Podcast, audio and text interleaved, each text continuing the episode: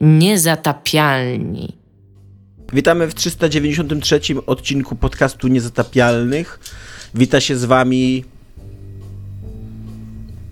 Iga Ewa Smoleńska, nie wiem na kogo pokazujesz Tomek. Ja też ja, nie, to, nie dowiesz się na kogo pokazuję, bo wszyscy mamy inaczej tak kwadraciki No właśnie dlatego jakby. pokazywanie na... Y, Tomek pokazał ręką, gdzie widzę go na, na kamerze, ciebie. chyba na mnie, ale pokazał tak naprawdę gdzieś za swój monitor. jakby, nie wiem, ale no chyba wyszło. na ciebie, więc... No właśnie, u mnie pokazywał na nikogo, u mnie pokazywał na pasek z moimi ulubionymi tapsami u góry. U mnie pokazałem na ciebie, u Dominika pokazałem na ciebie, to twoja wina, Iga. Tak, demokracja, w, dzia demokracja w działaniu. ja się nazywam Dominik Gąska. A ja się nazywam Tomek Strągowski yy, i będziemy dzisiaj rozmawiać sobie o giereczkach i o różnych innych rzeczach. E, ponieważ tak, ponieważ e, jakoś przetrwaliśmy e, komentarze po ostatnim odcinku i nadal tu jesteśmy silni e, i dumni. I będziemy dzisiaj rozmawiać, żeby trochę wyluzować sytuację, to będziemy rozmawiać dzisiaj o chipkach w Wiedźminie 3, ponieważ, ponieważ CD Projekt najwyraźniej po prostu taką makarbę, że zawsze, zawsze coś takiego się dzieje z ich grami. E, I, i tak, i, i jest afera chipkowa teraz e, wokół Wiedźmina 3. I będziemy rozmawiać o Halo. E, które ma przyszłość albo nie ma przyszłości. Na ten temat powie nam Dominik, czy ma przyszłość, czy nie ma przyszłości. Jeżeli nam wystarczy czasu, to jeszcze będziemy rozmawiać o Alice e, od American McG, a jeżeli nam nie wystarczy czasu, to porozmawiamy o Alice za tydzień, ponieważ chcemy o tym porozmawiać, bo Iga jest wielką fanką Alice i... i... Znaczy mam silne uczucie wobec zarówno pierwszej części, którą bardzo kocham i drugiej części, którą uważam za jedną z najgorszych gier. To czy nazwałabyś się fanką tej serii? Nie. Nazwałabym się osobą, która ma dosyć mocne uczucia względem obu części, które wyszły, to na pewno. E, zarzucono e, nam gdzieś, nie pamiętam kiedy, że nie jesteśmy do, do, końca faktologiczni, więc ja teraz e, przyjmę taką funkcję sędziego z książki Obcy w obcym kraju. Będę mówić tylko rzeczy, które faktologiczne da się sprawdzić.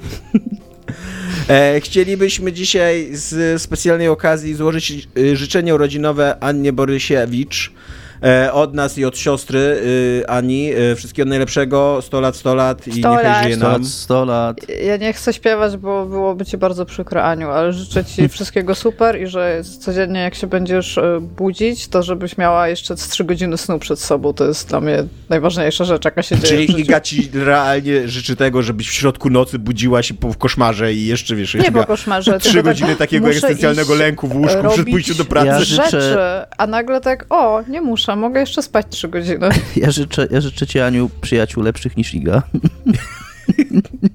Bo Iga jest wspaniałą przyjaciółką, a my ci życzymy jeszcze wspanialszych przyjaciół dokładnie, niż Iga. Jakby. Dokładnie. Więc bardzo wysoko stawiamy poprzeczkę dla twoich przyszłych przyjaciół, jakby co nie, już tylko ekstra klasa przyjacielska jest tutaj, co nie. Fajny e, tak. drive-by zrobiliście dla, na mnie w To nie ja, nie, jak ja, ja próbowałem uratować sytuację. Ja, ja, ja, chciałem, ja próbowałem kontynuować ten żart a propos budzenia się w nocy, tylko o to mi chodziło. Hmm. Tak. E, przy okazji, e, przy okazji życzeń urodzinowych dla ciebie, Aniu, e, zniszczyliśmy przyjaźń naszą tutaj. Więc... Naj, to jest najważniejszy prezent. Wszystko taka jesteś dla nas istotna, po prostu taka jesteś ważna, że nawet naszą przyjaźń jesteśmy w stanie poświęcić, żebyś ty miała udaną rodzinę. Mam nadzieję, że to doceni. Mam nadzieję, że jak w szeregowcu Rajanie, mam nadzieję, że jesteś tego warta. Zasłuż na to teraz. E, tak, e, i zaczniemy od co jest grane, a jako, że ja mam bardzo gorące co jest grane, to ja bym chciał zacząć od swojego co jest grane, ponieważ byłem w teatrze szekspirowskim w Gdańsku e, na spektaklu 1989 E, on się tak nazywa. I jest to koprodukcja e, teatru w Krakowie imienia Juliusza Słowackiego, e, gdzie powstał jakby ten, ten, ten spektakl i teatru szekspirowskiego w Gdańsku, ponieważ chyba Gdańsk, jak usłyszał, że się robi taką taką produkcję, która się dzieje głównie w Gdańsku tak naprawdę, no bo cała ta opozycja antykomunistyczna siedziała w dużej części w Gdańsku, to się rzucił, że musimy brać w tym udział i wydaje mi się, że, że jakieś pieniądze i, i jakiś, nie wiem, taki współpracę artystyczną i tak dalej zaproponowali. W każdym razie jest to koprodukcja tych dwóch teatrów. E, scenariusz Marcina Napiórkowskiego, Katarzyny Szynygiery i Mirosława Wlekłego i reżysera Katarzyny Szynygiery. E, I co ciekawe, muzykę robi Andrzej Mikosz, którego Dominik lubisz, cenisz i szanujesz, tak? ponieważ jest to Weber z Łony i Webera. Okej. Okay. E, I Łona również napisał tam jeden kawałek. E, jeżeli dobrze go identyfikuje, to napisał taki monolog wewnętrzny Kuronia i jest to jeden z najlepszych kawałków w tym, w tym spektaklu. E, zasadniczo jest to, jak łatwo się domyślić, taka musicalowa opowieść o przemianach w Polsce w latach 80. na przykładzie losów kilku małżeństw i kilku singli. Małżeństwo to jest małżeństwo Wałęsów, małżeństwo, małżeństwo Frasyniuków i małżeństwo Kuroniów, a z singli jest chociażby e, Jaruzelski, e, kto tam jest jeszcze z singli? E, Kiszczak jest, no dużo Czyli jest taki takich seks postaci. w wielkim mieście, tylko w Gdańsku. nie nazwałbym tego seksem w Wielkim Mieście, e, aczkolwiek e, jest to e, inspirowane mocno tym, z tym takim e, musicalem e, Hamilton. E, Lina Manuela Mirandy, który w ogóle jest jakimś gigantycznym hitem w Stanach i na Broadwayu i tam w ogóle nie chce zejść z tego Broadwayu nigdy i e, no i widać bardzo takie wpływy, jest taka taki amerykański sznyt bym powiedział, coś takiego, nie? Taki, taki entuzjazm, takie trochę nie wiem jak to powiedzieć, e, taka plastikowość trochę tego, taka, takie przerysowanie, przejaskrawienie.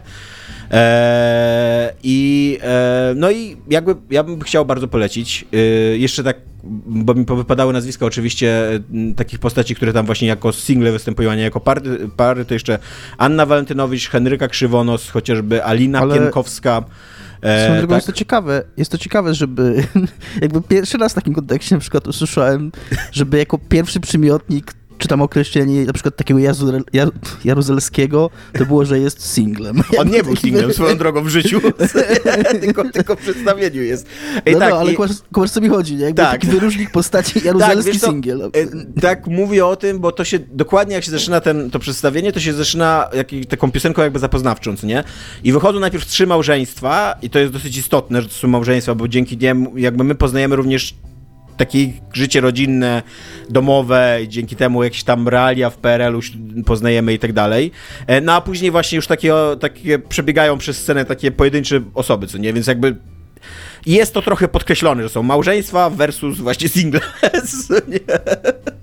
e, e, więc, więc tak. E, I jest to historia no, roz, rozpięta na całe lata 80. Od początku lat 80., czyli od tego takiego zrywu solidarnościowego, który najpierw się kończy wielkim zwycięstwem Solidarności, później się kończy wielką porażką całej Polski, czyli stanem wojennym, poprzez właśnie te takie lata poruty takiej komunistycznej i takie, takie, takie ciemne lata 80., jak trwa stan wojenny, większość opozycjonistów albo siedzi w więzieniach, albo się ukrywa e, i wszyscy w ogóle, wszystkim jest bardzo ciężko i w Polsce trwa kryzys i tak dalej, a kończy się 88 rokiem i 89 rokiem, czyli najpierw tą debatą telewizyjną Wałęsy z Miodowiczem, e, a później wyborami quasi-wolnymi, a wcześniej Magdalenką i jakimś tam porozumieniem pomiędzy Solidarnością a e, PZPR. E, jest bardzo dobry ten musical. Od razu chciałem powiedzieć, że mega go polecam i, i mega się zaskoczyłem. Jakby trochę tak szedłem, bo no to jest ciekawe w ogóle, co nie? I, i, I byłem bardzo ciekawy tego, że ktoś zrobił musical o przemianach w Polsce w latach 80., o, o obaleniu komunizmu. E, ale naprawdę w ogóle bardzo dobre są piosenki, świetne są teksty. E, trochę brakuje tylko napisów, bo czasem niektórzy aktorzy śpiewają z nieidealną dykcją, tak bym powiedział. To nie jest tak, że nie rozumiałem tekstów pisanych, tylko czasem niektóre słowa mi wypadały, nie tak, że jakby nie do końca łapałem na przykład rym albo coś takiego. E, jest zabawny, jak trzeba, to jest poważny. E, I co mnie najbardziej zaskoczyło, to jak na formę artystyczną, która polega na tym, że ludzie śpiewają i tańczą synchronicznie, to jest to dosyć zniuansowany obraz przemian społecznych w latach 80 bo y, jest tutaj mowa i jest i, i, i pokazany konflikt wewnątrz Solidarności. W Wałęsie Anna Walentynowicz na przykład w, pewnej, w jednej piosence wy, wyrzuca, że w latach 70. najprawdopodobniej współpracował z SB i powinien był się po prostu wtedy przyznać przed całą Solidarnością i tyle, i, a nie ukrywać to tam przez dekady całe. nie? E, jest taki spór, piosenka w ogóle, taki rap battle jakby pomiędzy Frasyniukiem a Kuroniem, e, w którym e, Kuroń jakby podkreśla, że przecież Solidarność tak naprawdę chce socjalistycznego ustroju, może demokracji socjalistycznej, ale nadal jednak socjalizmu, a Frasyniuk jako taki skrajny wolnorynkowiec kapitalista, no prowadzi te przemiany nie w tym kierunku, w którym społeczeństwo by chciało, nie? Jest też, i właśnie mówię, piosenka Kuronia, taka pod sam koniec, moim zdaniem w ogóle najlepsza piosenka, e, która jest całym takim rozważaniem że te przemiany chyba, jakby Kuroń ma wyrzuty sumienia i jakby sobie wyrzuca i całej Solidarności, że te przemiany zostawiają za sobą niektóry, niektórych Polaków, że jakby ci mniej zaradni, ci z pegierów i tak dalej, oni na tych przemianach wyjdą źle i lata 90. będą ciężkie i że Solidarność trochę właśnie zapomniała o ludziach, których reprezentowała. Jest rewelacyjna piosenka feministyczna o tym, jak Danuta Wałęsa Y, jedzie do Sztokholmu odebrać Nobla dla swojego męża i jakby wygłasza taką mowę, której nigdy nie mogła wygłosić. I ta mowa, jej jakby główna treść polega, y, to, to jest to, że w Solidarności było 10 milionów ludzi, z czego 5 milionów to były kobiety i wszyscy o nich zapomnieli, jakby, że one w ogóle nie były reprezentowane i przy okrągłym stole, znaczy przy okrągłym stole chyba były dwie kobiety e, na tam 40 osób, czy ileś tam. E, więc one nie były reprezentowane i przy okrągłym stole, i przy budowaniu później porządku partyjnego w Polsce. I no, cztery lata po przełomie tym demokratycznym dochodzi do uchwalenia tej uchwały e, antyaborcyjnej, e, obrzydliwej. I jakby i jest, jest właśnie cała taka, cała tak, cały taki numer o tym, że jak kobiety źle zostały potraktowane podczas tych przemian i właśnie jak zostały odsunięte na dalszy plan, że jak przyszło co do czego, jakby dopóki trzeba było walczyć, to właśnie Henryka Krzywonos, e, Anna Walentynowicz, tam Wałęsówna, Wałęsowa, tak, bo żona to jest Wałęsowa, Wałęsowa, Frasyniukowa i tak dalej, one były istotne, a jak przyszło do urządzania nowego kraju, to nagle, o, tutaj to jest robota dla facetów, co nie, wy się odsuńcie, co nie, e, więc, więc uważam, że, znaczy, o, oczywiście on, y, ten musical reprezentuje raczej taki pozytywny mit, w ogóle tam ze dwa razy trzy jest taka, taki refren, taka piosenka, która jest jakby refrenem całego przedstawienia, że, że dobrze by było mieć w końcu pozytywny mit w Polsce, który jednoczy całe społeczeństwo. I właśnie ten, ten mit obalenia komunizmu no właśnie... bezkrwawego, albo quasi bezkrwawego, no bo tam jednak kilka ofiar było, SBC jednak tam kilka osób pozabijała, nie, no ale nadal to było bardzo mało ofiar jak na, taki, jak na taką przemianę społeczną, co nie? No, że to ma, to ma być ten mit, ale no, nie jest to taki mit całkowicie upodrowany, tylko pokazują, że, że tam też y, były konflikty wewnątrz. Jest, są w ogóle Jaruzelski i Kwaśniewski mają absolutnie najlepsze wystąpienia, bo Jaruzelski gra takie, śpiewa takie, e, takie piosenki, takie rzewne e, w stylu Franka Kimono trochę, takie, takie disco, nie? Gdzie Polska jest jakby jego obiektem miłosnym, tylko to jest taka toksyczna miłość oczywiście, no bo to jest Jaruzelski i że najpierw mówi, że y, ja cię nigdzie nie wypuszczę, że pójdziemy do kina na czas apokalipsy, co taką jest metaforą wprowadzenia tego stanu wojennego, co nie, że sobie beze mnie nie poradzisz, ja muszę cię, muszę cię trzymać w garści, a później jak w końcu jednak się godzi, żeby ona od niego odeszła, to, to śpiewa takie, że jeszcze jak zaczną wam zamykać te wszystkie stocznie i walcownie, w których teraz wy protestujecie, to jeszcze zatęsknicie za mną, czyli za Jaruzelskim i za, za komunizmem i tak dalej, co też się w Polsce wydarzyło, co nie? A z kolei Kwaśniewski to jest taki, taki śliski typ, e, taki, taki cwaniaczek trochę młody, który jednocześnie jest komuchem, bo to mu pasuje jakby życiowo i karierowo, ale z drugiej strony jest na tyle bystry, że wie, że czasy się zmieniają i że trzeba się jakoś z tą pozycją dogadać. I on ma taki super, taki super numer w fioletowym garniturze go...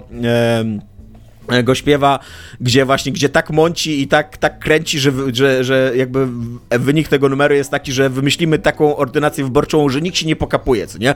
Że tak naprawdę e, e, oszukamy społeczeństwo, że to będą demokratyczne wybory, a tak naprawdę one będą nadal na rękę komunistom, co nie do końca się udało, no bo jakby Solidarność na tyle zjednoczyła, że wygrała tam wszystkie miejsca, jakie mogła wygrać w Senacie i wszystkie, znaczy cały Senat wygrała i wszystkie miejsca, jakie mogła wygrać w Sejmie, co nie? Więc, e, więc ten plan jakby Kwasiewski, ale, ale tak, ale są to super postaci i jest jeszcze absolutnie w ogóle rewelacyjny numer o tym, jak e, Solidarność w latach, na, na początku lat 80., jak odnosi te sukcesy, co nie? Jest taki powiew świeżości, taki powiew... E, e, nie wiem, jakiegoś lepszego życia, jakiejś nadziei i tak dalej. No i jest taka metafora, że trwa noc komunistyczna, a tymczasem w tej Polsce coś się dzieje, co nie, jakieś poruszenie jest i tak dalej. I nagle pojawiają się sąsiedzi polscy, jakby takie tacy, tacy trochę jak w blokach, co nie, tacy sąsiedzi, co się zastanawiają, co to za impreza się dzieje w tym mieszkaniu i ci sąsiedzi to jest Breżniew, Czałczesku i Honecker e, i, i oni mówią... Czy jest osobny aktor na brwi Breżniewa, to jest Nie, nie ma niestety. No i ale oni w każdym razie Dwóch śpiewają tam, że do, do tego. Dwóch do... aktorów. Słucham? Dwóch aktorów na... Dwóch aktorów, lewa, brew na każdego, Na każdą brew jeden aktor, no. Myślę, że to mógł być, być trochę lepszy spektakl dzięki temu, ale niestety tego nie wprowadzili. E, ale w każdym razie jest. E, oni śpiewają wtedy, że tam, że Jaruzelski, co ty u ciebie za imprezę, zaraz przyjdziemy, żeby to wszystko uspokoić, nie? Jeżeli sam tego nie uspokoisz. E, ja mam no. pytanie do ciebie, Tomku, które mi się nasunęło już wcześniej. Mm, kiedy mówiłeś o tym, że, że ten spektakl stara się być jakoś tam e, krytyczny co do kierunku przemian, jakie, jakie tam, w jakich, w jakich w które idzie Polska, powiedzmy. Mhm. E, I może to jest moja perspektywa człowieka, który się wychowywał na Pomorzu i, i tam w takich, a nie innych e, okolicznościach, czy tam w takim czy innym środowisku, ale ja zawsze miałem wrażenie, że w latach 90. wczesnych, też ja byłem dzieckiem, więc ten, ale te przemiany, kierunek tych przemian był, był przyjmowany raczej entuzjastycznie, raczej właśnie wszyscy, ta, ta wolnorynkowa wizja Frasyniuka, Balcerowicza, ona się wydawała taka nowoczesna, zachodnia i że to jest to, czego potrzebujemy i ta refleksja, o której ty mówisz, że zostawiamy ze sobą ludzi, czy tam z mniejszych miejscowości, czy PGR, czy tak dalej, ona przyszła później. E, I, i czy, czy, czy nie ma jakiegoś takiego zgrzytu? Czy to się nie wydaje takie właśnie, że to niby jest e, e, historyczny spektakl, a jednocześnie jakoś tam taka, taki punkt widzenia współczesny, tak? Przedstawia. E, wiesz co, nie, nie wydaje mi się, że był taki zgrzyt, bo jakby to jest, to jest spektakl bardzo współczesny, co nie? On nie jest, on nie jest robiony w latach 90. i on ma bardzo taką współczesną e, perspektywę i to czuć mi się wydaje, tak od razu. I po kolorystyce, i po tym, jak się mówi w ogóle o tym komunizmie. I też niestety po takim takich wrzutach trochę w stylu, kurde, polskich kabaretów na PiS, które jakkolwiek ja zawsze jestem do tego, żeby, żeby krytykować PiS i uważam, że to jest fatalna partia i tak dalej, to jakkolwiek nie wiem, czy to jest najlepszy moment, żeby y, rozmawianie mm. o Solidarności było tym momentem, żeby wrzucać na PiS. Bo co by tu nie mówić, akurat w PiSie jest kilka osób, które były mega zasłużone e, dla Solidarności, co nie? Chociażby taki Macierewicz, który dzisiaj jest kim jest, a, a w latach 70., 80. robił mega dużo dobrej roboty w korze, co nie? E, więc, więc jakby ten, ja nie miałem żadnego takiego momentu, żebym czuł, wiesz, jakąś taką ahistoryczność tego, z tego spektaklu, mm. bo on był bardzo współczesny, tak w ogóle w formie i treści, co nie? Ale również y, wydaje mi się, że jakkolwiek, wiesz, takie mm, moje czy twoje wrażenie może być takie, że, że byliśmy tacy zachłośnięci tym, tym zachodem i w ogóle ten Frasyniuk jest taki właśnie, taki strasznie zachłośnięty, co nie, że on tam, on był kierowcą, on wyjeżdżał za granicę już w latach 80., on widział jak ten zachód może wyglądać, to jednak tam właśnie taką przeciwwagą dla Frasyniuka jest Kuroń, Kuroń, który od, przez całe życie był socjalistą, co nie od lat 50. i przysiedział mnóstwo lat w więzieniu za komuny, ale nigdy nie porzucił jakby tej takiej swojej lewicowej wrażliwości. I to, że on później te kuroniówki, że tam rozdawał tą grochówkę biednym i tak dalej, jakby no ten jego głos, ten, ten, ten konflikt pomiędzy lewicą mm. i prawicą Solidarności jednak był, istniał, co nie? E, I ten mm. kuroń, t, może, może dzięki temu właśnie, że to kuroń śpiewa, co nie? No to, to się nie wydaje naciągane. Bo może gdyby to był ktoś inny, to może, na, na, przykład gdyby to był Michnik, nie? który też w latach 80. był socjalistą, a później przeszedł taką totalnie jakby wolnorynkową przemianę i był taki, stał się liberałem, co nie? Więc może gdyby, ale na przykład Michnika w ogóle nie ma w tym e, w tym przedstawieniu. Znaczy nie ma go na, nie ma go na wśród aktorów, bo akurat jak jest numer poświęcony Magdalence, który też ma taki dosyć gorzki wydźwięk, bo ma taki wydźwięk, że że niby Solidarność, niby Solidarność śpiewa, że wchodzi w taką grę z, z PZPR-em i że tak naprawdę my spróbujemy ich oszukać, ale jednocześnie w tle cały czas lecą te, nagrada, te nagrania słynne z Magdalenki, te jak oni tam sobie wódkę mm, pili i wznosili toasty i się tam śmiali i tak dalej, więc to jakby jest tak podkreślona taka, że no ta sytuacja jednak była jakoś tam grząska, śliska, co nie? I mnóstwo ludzi do dzisiaj ma jakieś tam pretensje wobec tej sytuacji, co nie? Więc y, tak, taka jest, tak, tak brzmi moja odpowiedź na twoje pytanie. Eee, no, nie wiem, czy coś jeszcze mam. Jakby bardzo polecam. W ogóle ludzie, którzy śpiewają i tańczą synchronicznie na scenie są zawsze na propsie, pewnie, co nie? Pe pewnie nie wiesz, ale ja mam do ciebie takie pytanie, czy jeżeli to jest współpraca z teatrem krakowskim, to czy w Krakowie to też jest teraz Tak. na deskach, tak? Okay. Wiem. Czyli wiesz. Jest to w Krakowie i jest to w Gdańsku, aczkolwiek jest ekstremalnie dostać, trudno dostać bilety. Ja je kupiłem w październiku na luty. One są przy okazji drogie. Ja kupiłem za 120 takie nieidealne miejsce. Nie wszystko widzieliśmy, ale no jestem sobie w stanie wyobrazić, że ludzie widzieli to lepiej niż ja. E, I to jest 120 zł, więc to pomimo, że to jest taka bardzo właśnie przystępna e, popkulturowa narracja, którą moim zdaniem fajnie by było, gdyby rozpowszechnić się jak najbardziej w społeczeństwie, to jednak to jest bardzo elitarna rozrywka, co nie? Bo 120 zł na jedną osobę, no to mało kogo w tym kraju stać, że co, żeby, e, żeby, się, żeby się tak e, rozrywać, co nie? E, I jak próbowałem teraz kupić dla kolegi bilety, to w Gdańsku są na, te, na wszystkie spektakle, które już są jakby zapowiedziane, co nie, bo pewnie tam za 2 czy 3 miesiące zapowiedzą kolejne, ale na razie są zapowiedziane do końca kwietnia albo do końca maja, nie jestem pewien. I w Gdańsku są jeszcze tylko dwa, słownie dwa wolne bilety, znaczy pewnie teraz już nie ma. E, I to dwa oddzielne, jakby jeden jednego dnia, drugi drugiego dnia, więc w, pary, w parze już nie pójdziesz. A w Krakowie nie ma żadnych wolnych biletów, co nie? Wszystkie zostały wyprzedane. Więc dostać się na ten spektakl niestety jest bardzo trudno. Ale jakby wam się udało, jakby nie wiem, jakieś tam konkursy w radiu czy coś takiego były, albo właśnie jakby za kilka miesięcy była nowa pula biletów, to ja mega Jeżeli polecam. mówisz, że to jest takie popularne, to ja nie wierzę, że to szybko zejdzie po prostu ze No, nie? Tak, możliwe. Tylko wiesz, no to jest popularne, tak jak mówię, no wśród jednak ludzi, których na to stać, co nie? Więc też zastanawiam, to, to jest ciekawe Teatr pytanie. ogólnie jest drogą rozrywką, Tak. dlatego że nigdy nie był przewidziany dla mas i sale teatralne są dużo, dużo mniejsze niż sale Znaczy- kinowe, plus masz żywych aktorów, którzy ci muszą napierniczać dzień w dzień, bardzo często to samo, jak moi Nie jest tak, że teatr nigdy nie był przewidziany dla mas, bo było w Nie no, stary- był, no okej, no, no w czasie właśnie. Szekspira był, ale ten nasz współczesny No teatr tak, jakby. tak, to się zgadzam. Z tym się zgadzam.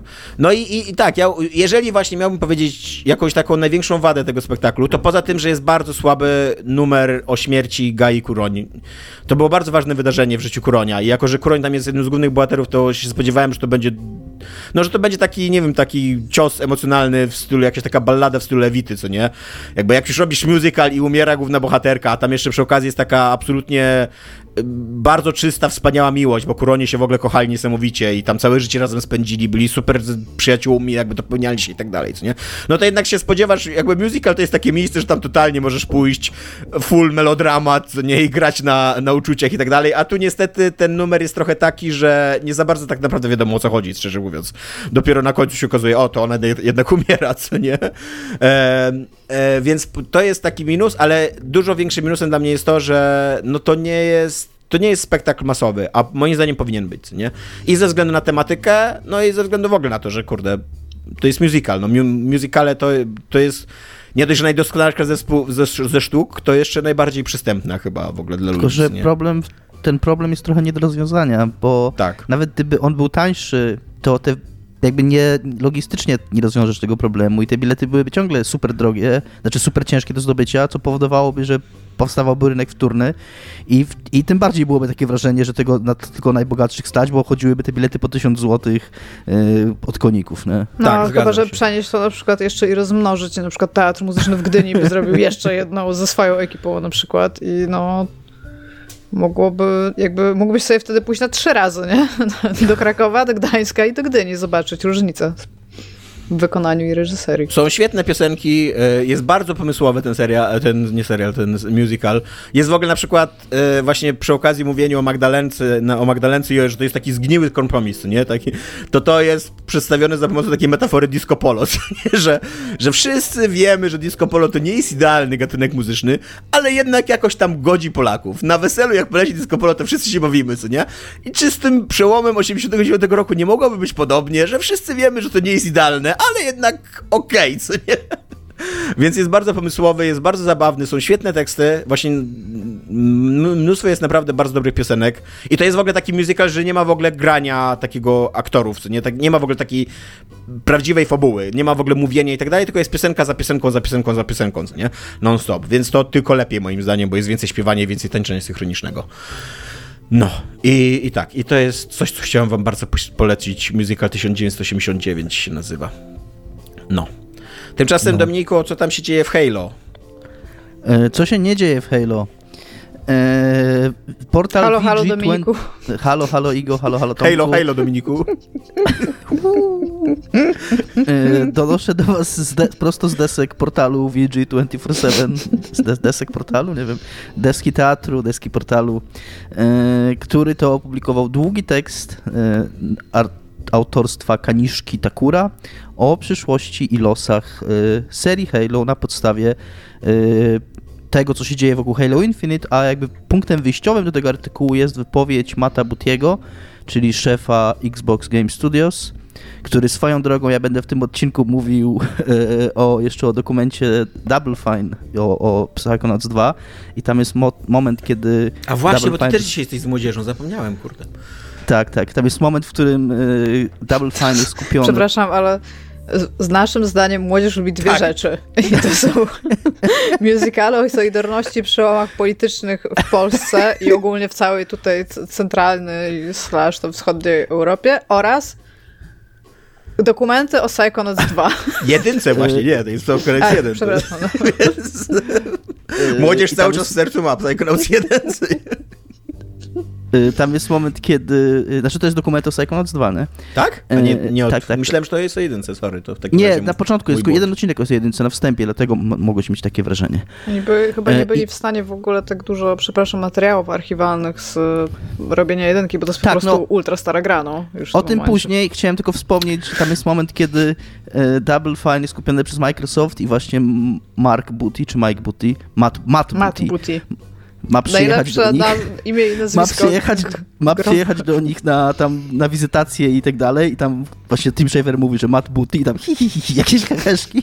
Na co Tim Shaver stwier- stwierdza, tam też zaczyna z tego żartować i mówi, dobra, wyrzućmy to z systemu teraz, jakby jak, naj, jak najwięcej sobie teraz pochyszkujmy, żeby to już było, żebyśmy mieli już z głowy, jak on przyjedzie. Więc, więc tak, jakby Double Fine też ma świadomość, że to jest y, pan, który się no, Śmiesznie zabawnie- nazywa. Śmiesznie nazywa, tak. E, I on się pojawił w podcaście Friends per Second, ciekawa nazwa podcastu, i przyznał, że tam na wizji, e, że y, były problemy z tą grą. E, iż były problemy z utrzymaniem e, zainteresowania. Halo nią. Infinite. O Halo, tak. O Halo Infinite, do Halo, tak. tak. Halo Infinite.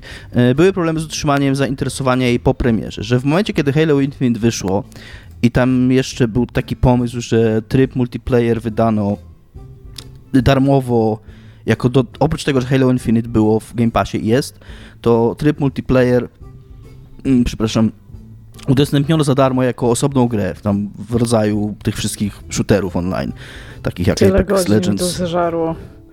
Tyle E, tak, i na początku, na początku było spore zainteresowanie tym i tam po raz 200, ponad 260 tysięcy, ponad 256 tysięcy, taka liczba, potęga dwójki, no. E, 256 tysięcy graczy naraz grało na Steamie, więc tam super wyniki i tak dalej, ale bardzo szybko ta liczba tam w momencie, na, przestrzeni kilku miesięcy e, praktycznie zmalała do no nie, może nie do zera, ale do takich liczb, że już ta, ta, ta gra po prostu z, z, zaczęła być martwa. Umarła, zaczęła być martwa. Eee, I Technicznie tak. eee, swoją drogą jest taki teraz trend, e, a zresztą to nieważne, dobra, nie będę skakał już tak po dygresjach. I między innymi tutaj jako mm, winnego wskazuje się Free for Free Industries, czyli twórców tej gry, którzy e, jakoś nie byli w stanie takiego wsparcia jej zapewnić, jakie jest najwyraźniej w dzisiejszych czasach potrzebne. Te wszystkie gry online, w, które gra młodzież, e, one mają te wszystkie battle passy, u, u, uaktualnienia, nowe tryby, nie wiem, jakieś cameo postaci i tak dalej, i tak dalej, jakieś tam, to co Fortnite robi, nie? E, Fortnite, e, Hal- Halo Infinite tkwiło w pierwszym sezonie przez pół roku. Właśnie mnie to zszokowało, bo ja bardzo mało wiem o Games as a Service, jakby nie gram w to raczej. Że tak, i, I tutaj był taki, taki koronny argument, że oni nie, nie dbali o tą grę, że przez pół roku trzeba było czekać na nowy se- sezon. Ja tak, ja tak sobie siedzę, kurde, pół roku to nie tak długo, co nie? Ja, ja No, pracowałam przez dłuższy moment nad Grow Life i w ogóle patent e, tego, jak się je projektuje, bo jak się nad to, i mi to jakoś uciekło, zanim zaczęłam nad tym pracować. Ty musisz update'y tej gry mieć bardzo mocno już w głowie w trakcie projektowania core loopów tej gry. W sensie to wszystko, co ty wsadzisz tak. tam potem, musisz już mieć w miarę naszkicowane bardzo, bardzo dużo wcześniej. Więc jeżeli gra ci stoi na jednym sezonie więcej niż 2-3 miesiące, to to znaczy, że jesteś w, w studiu, dzieje się coś złego i nie, oni nie są w stanie w tym momencie dać takiego znaczącego nowego kontentu dla graczy. Że to nie było przygotowane. Ja mówię tak, jakbym się znał na tym tak dobrze jak Iga, a to nie no jest bo gry prawda. live się tak trochę projektuje na takiej zasadzie, jakbyś ładował magazynek. Musisz mieć cały czas kolejny nabój, tak? I musisz cały czas wiedzieć, jakby kiedy jest dobry moment, żeby, żeby tam ten trigger pociągnąć. No i masz do tego tam pewne założenie tego, że idziesz razem z kalendarzem, czyli masz zwykle jakieś wydarzenie świąteczne, jakieś Halloween, tak? Jakiś tam, nie wiem, Halloween. lato, tak? Albo cokolwiek takiego. I wtedy wprowadzasz różne kosmetyki, ale też inne tryby. I to jest super ważne, żeby to już mieć przygotowane, przynajmniej na papierze. Może jeszcze nie przetestowane przetestowane w momencie, kiedy ta gra już jest w produkcji jako wersja podstawowa, nie? Tak, i ja powiedziałem tak, dlatego że to, co powiedziała teraz Iga, się bardzo dobrze klei w ogóle z losami tej gry. Ja przypuszczam, na tyle na ile możemy sobie zgadywać, dlaczego tak było, że jakby to do mnie bardzo przemawia, że oni prawdopodobnie nie mieli tego przygotowane, nie mieli zrobionego tego, co ty mówisz, że powinni mieć. To jakby rozpisane, przygotowane przynajmniej na takim koncepcyjnym poziomie, co będą tam robić. A w tej, wokół tej gry się działo, ona przecież miała przesunięcie w ogóle, tam cały silnik przerabiali, znaczy, może nie silnik, ale rendery. Tak, tak ona żeby... była raz przesunięta jako całość. Ja, yy, bo Dominik dużo, dużo więcej grał w Halo i zawsze tak było, że Dominik jest tu ekspertem od Halo. Akurat w Halo Infinite ja w, w tą wersję multi, właśnie ta, która wyszła e, najpierw, zanim wyszła kampania, bo tam jeszcze było przesunięcie kampanii przecież pomiędzy tym wszystkim.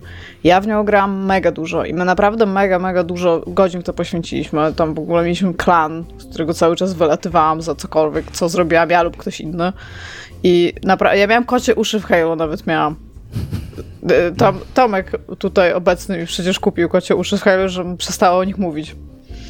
A, ale co miałam powiedzieć, to moim zdaniem w ogóle gwoździem do trumny, jeżeli chodzi o ich multiplayer, a tego w ogóle Video Games Studio 247 nawet nie napisało, to był brak e, tych, mm, o Jezu, cheatlocków.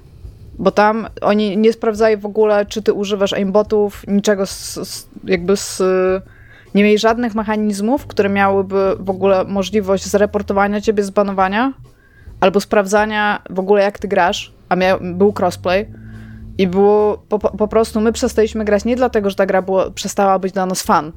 My przestaliśmy grać dlatego, że w sensie chcieliśmy dalej w nią grać, tylko po prostu w pewnym momencie patrząc na replaye tego, co się działo, widać było, że jakby wszyscy na przykład widzą, wszyscy mają aimbota na headshot, pomimo tego, że są, stoją za ścianą na przykład, nie? Już wie, przeskakują pomiędzy głowami tych ziomeczków, których, których nie widzą. Więc to moim zdaniem był też taki bardzo duży gwóźdź do trumny, którego tutaj nie ma. Ale brak kontentu dało się bardzo odczuć, bo tego kontentu było tak mało, że w pewnym momencie zebrali dwa tryby, po prostu je wyłączyli i ludzie zaczęli płakać, że mieliśmy sześć trybów, a teraz mamy cztery i oni je po dwóch czy trzech tygodniach oddali, bo, bo ludzie stwierdzili, że jest po prostu bardzo smutno już to grać bez tych dwóch trybów. Y, Iga tu powiedziała, że ja jestem, że grałem więcej w Halo. W pewnym sensie, to znaczy ja jak w większości przypadków gier, ja ceniłem Halo za tryby single i lubiłem tę kampanię, e, więc, e, więc grałem sobie w tę kampanię. E, I tutaj z kolei jest też ta gra z tą grą jest w ogóle są, jest, są problemy na każdym poziomie. Właśnie z, z tym mm. multi, co ty powiedziałaś, a z kolei single, on miał być jednocześnie powrotem do korzeni, bo tak to było przedstawiane w trakcie, kiedy ta gra powstawała. Też y, to, jak ona wyglądała, to, to, że będzie, była na tym pierścieniu takim samym, jak praktycznie bardzo podobnie wyglądającym jak, y, jak y, część pierwsza, to miało nawiązywać do takich najlepszych tradycji Halo 1 i tej słynnej misji o cichym kartografie, a kiedy ta gra wyszła, okazało się, że ona ma bardzo mało tak naprawdę, e, jeżeli chodzi o taki podstawowy design, e, pomijając strzelanie ze starego Halo, że to taki bardziej Far Cry się zrobił z tego, bieganie po mapie i, i, mm, i wypełnianie, odbijanie obozów i, i tam wdawanie się w jakieś przypadkowe strzelaniny z ludzikami, które biegają, co było bardzo cool, mi się w to bardzo fajnie grało, ale prawda jest taka, że to było dosyć odległe od tego. Ja mam w ogóle było, bardzo. Było Far Cry'em? Od tego, co opisali i co było. Przepraszam, nie mogłem się powstrzymać. Y, było... mm, Ja w ogóle mam bardzo kontrowersyjną opinię na temat Halo, bo moje ulubione Halo to Halo 4. E, To z Xboxa 360. E, Ale to dlatego, że ja grałem w trójkę, w dwójkę, jedynkę grałem, nigdy nie przyszedłem jedynki i dwójki, bo grałem w nie już na Xboxie 360 w wersji z Xboxa pierwszego, nie mylić z Xboxem One. E, Trójka, trójka była spoko, a właśnie czwórka była czymś takim dla mnie mm, takim naprawdę wow. Ale mówię, teraz pewnie mnie zjedzą fani Halo, bo to nie jest chyba ulubiona gra fanów Halo, ale mówię, no tak, nie wiem czemu to mówię, ale, ale mówię. E, tu jest jeszcze jeden wątek, mm, wątek esportowy, mm, gdzie jakby Microsoft stwierdził najwyraźniej, czy Free for Free, że nie popełnili błędów jeszcze na wszystkich możliwych polach, więc spróbują na jeszcze jednym. I w październiku 2020 roku e, ogłosili, że w, zrywając dotychczasową tradycją zawodów esportowych w Halo e, World, World Championship, e, po prostu no, Halo World Championship, tak, Mistrzostwa Świata w Halo, e, nie będzie dodana pula crowdfundingowa do, do puli nagród, że w wcze- wcześniejszych, wcześniejszych, turnie, wcześniejszych turniejach to jest podobno coś, co właśnie turnieje Halo zapoczątkowały, a później inne rozgrywki sportowe, chociażby Dota 2, International, E, tak, bardzo na tym mocno bazuje. to jakby zaczęły kopiować, czyli właśnie dodatkowa zbiórka, która poszerzała pulę nagród. Yy, I esportowcy byli przekonani, że, że tak samo będzie w zeszłym roku. Microsoft na dwa tygodnie przed turniejem ogłosił, że nie będzie takiej puli dodatkowej, co spotkało się z negatywną reakcją i odejściem szeregu prominentnych yy, graczy Halo, między innymi yy, Erika Snipedown Wrony, to brzmi jak Polak, ale Erik nie brzmi jak Polak. A Snipe Down jest oczywiście przez trzy w środku, tam obviously. Snip e, Free Down. No tak, ale czyli Snipe Down, tak? Tak, domniemam, że tak. Domniemam, że tak. E, Który, który powiedział, że nie byłoby problemem, gdyby. Znaczy nie wiem, czy on, ale generalnie mm, reakcje były takie, że nie byłoby problemem, gdyby oni to ogłosili wcześniej, ale na dwa tygodnie przed startem turnieju to, to gracze poczuli się po prostu oszukani e, i, i, i rozczarowani tym, że ta pola nagród nie okazała się tak duża, jak się spodziewali. Przez co szereg e, innych sportowców również mm, odeszło od gry, co też jakoś tam pewnie wpływa na, na jej viralowość i tak dalej wśród Tak, młodzieży. na oglądalność. Tak, tak, która, która nie jest bo, może zainteresowana teraz patrzeniem na to, bo nie ma ich ulubionych, ich ulubieni zawo- zawodnicy, e, gladiatorzy XXI wieku. E, Jeżeli Nie. kiedyś myśleliście, że nie jesteśmy z młodzieżą, to to jest odpowiedź na wasze pytanie. Teraz możecie być pewni. Tak, y, natomiast no Microsoft oczywiście zapewnia, że nie porzuca Halo, tam czemu mieliby porzucać, y, z tym, że no następują jakieś przetasowania we Free for Free.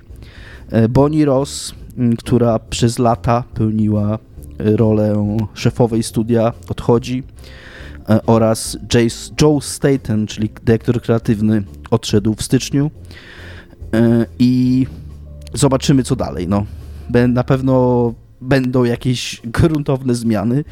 E, To się wydaje w ogóle ciekawe dosyć dla mnie, że coś tak teoretycznie prostego jak Halo, czyli taki arena shooter, po prostu trochę boomer shooter tak naprawdę, e, że coś takiego można zepsuć.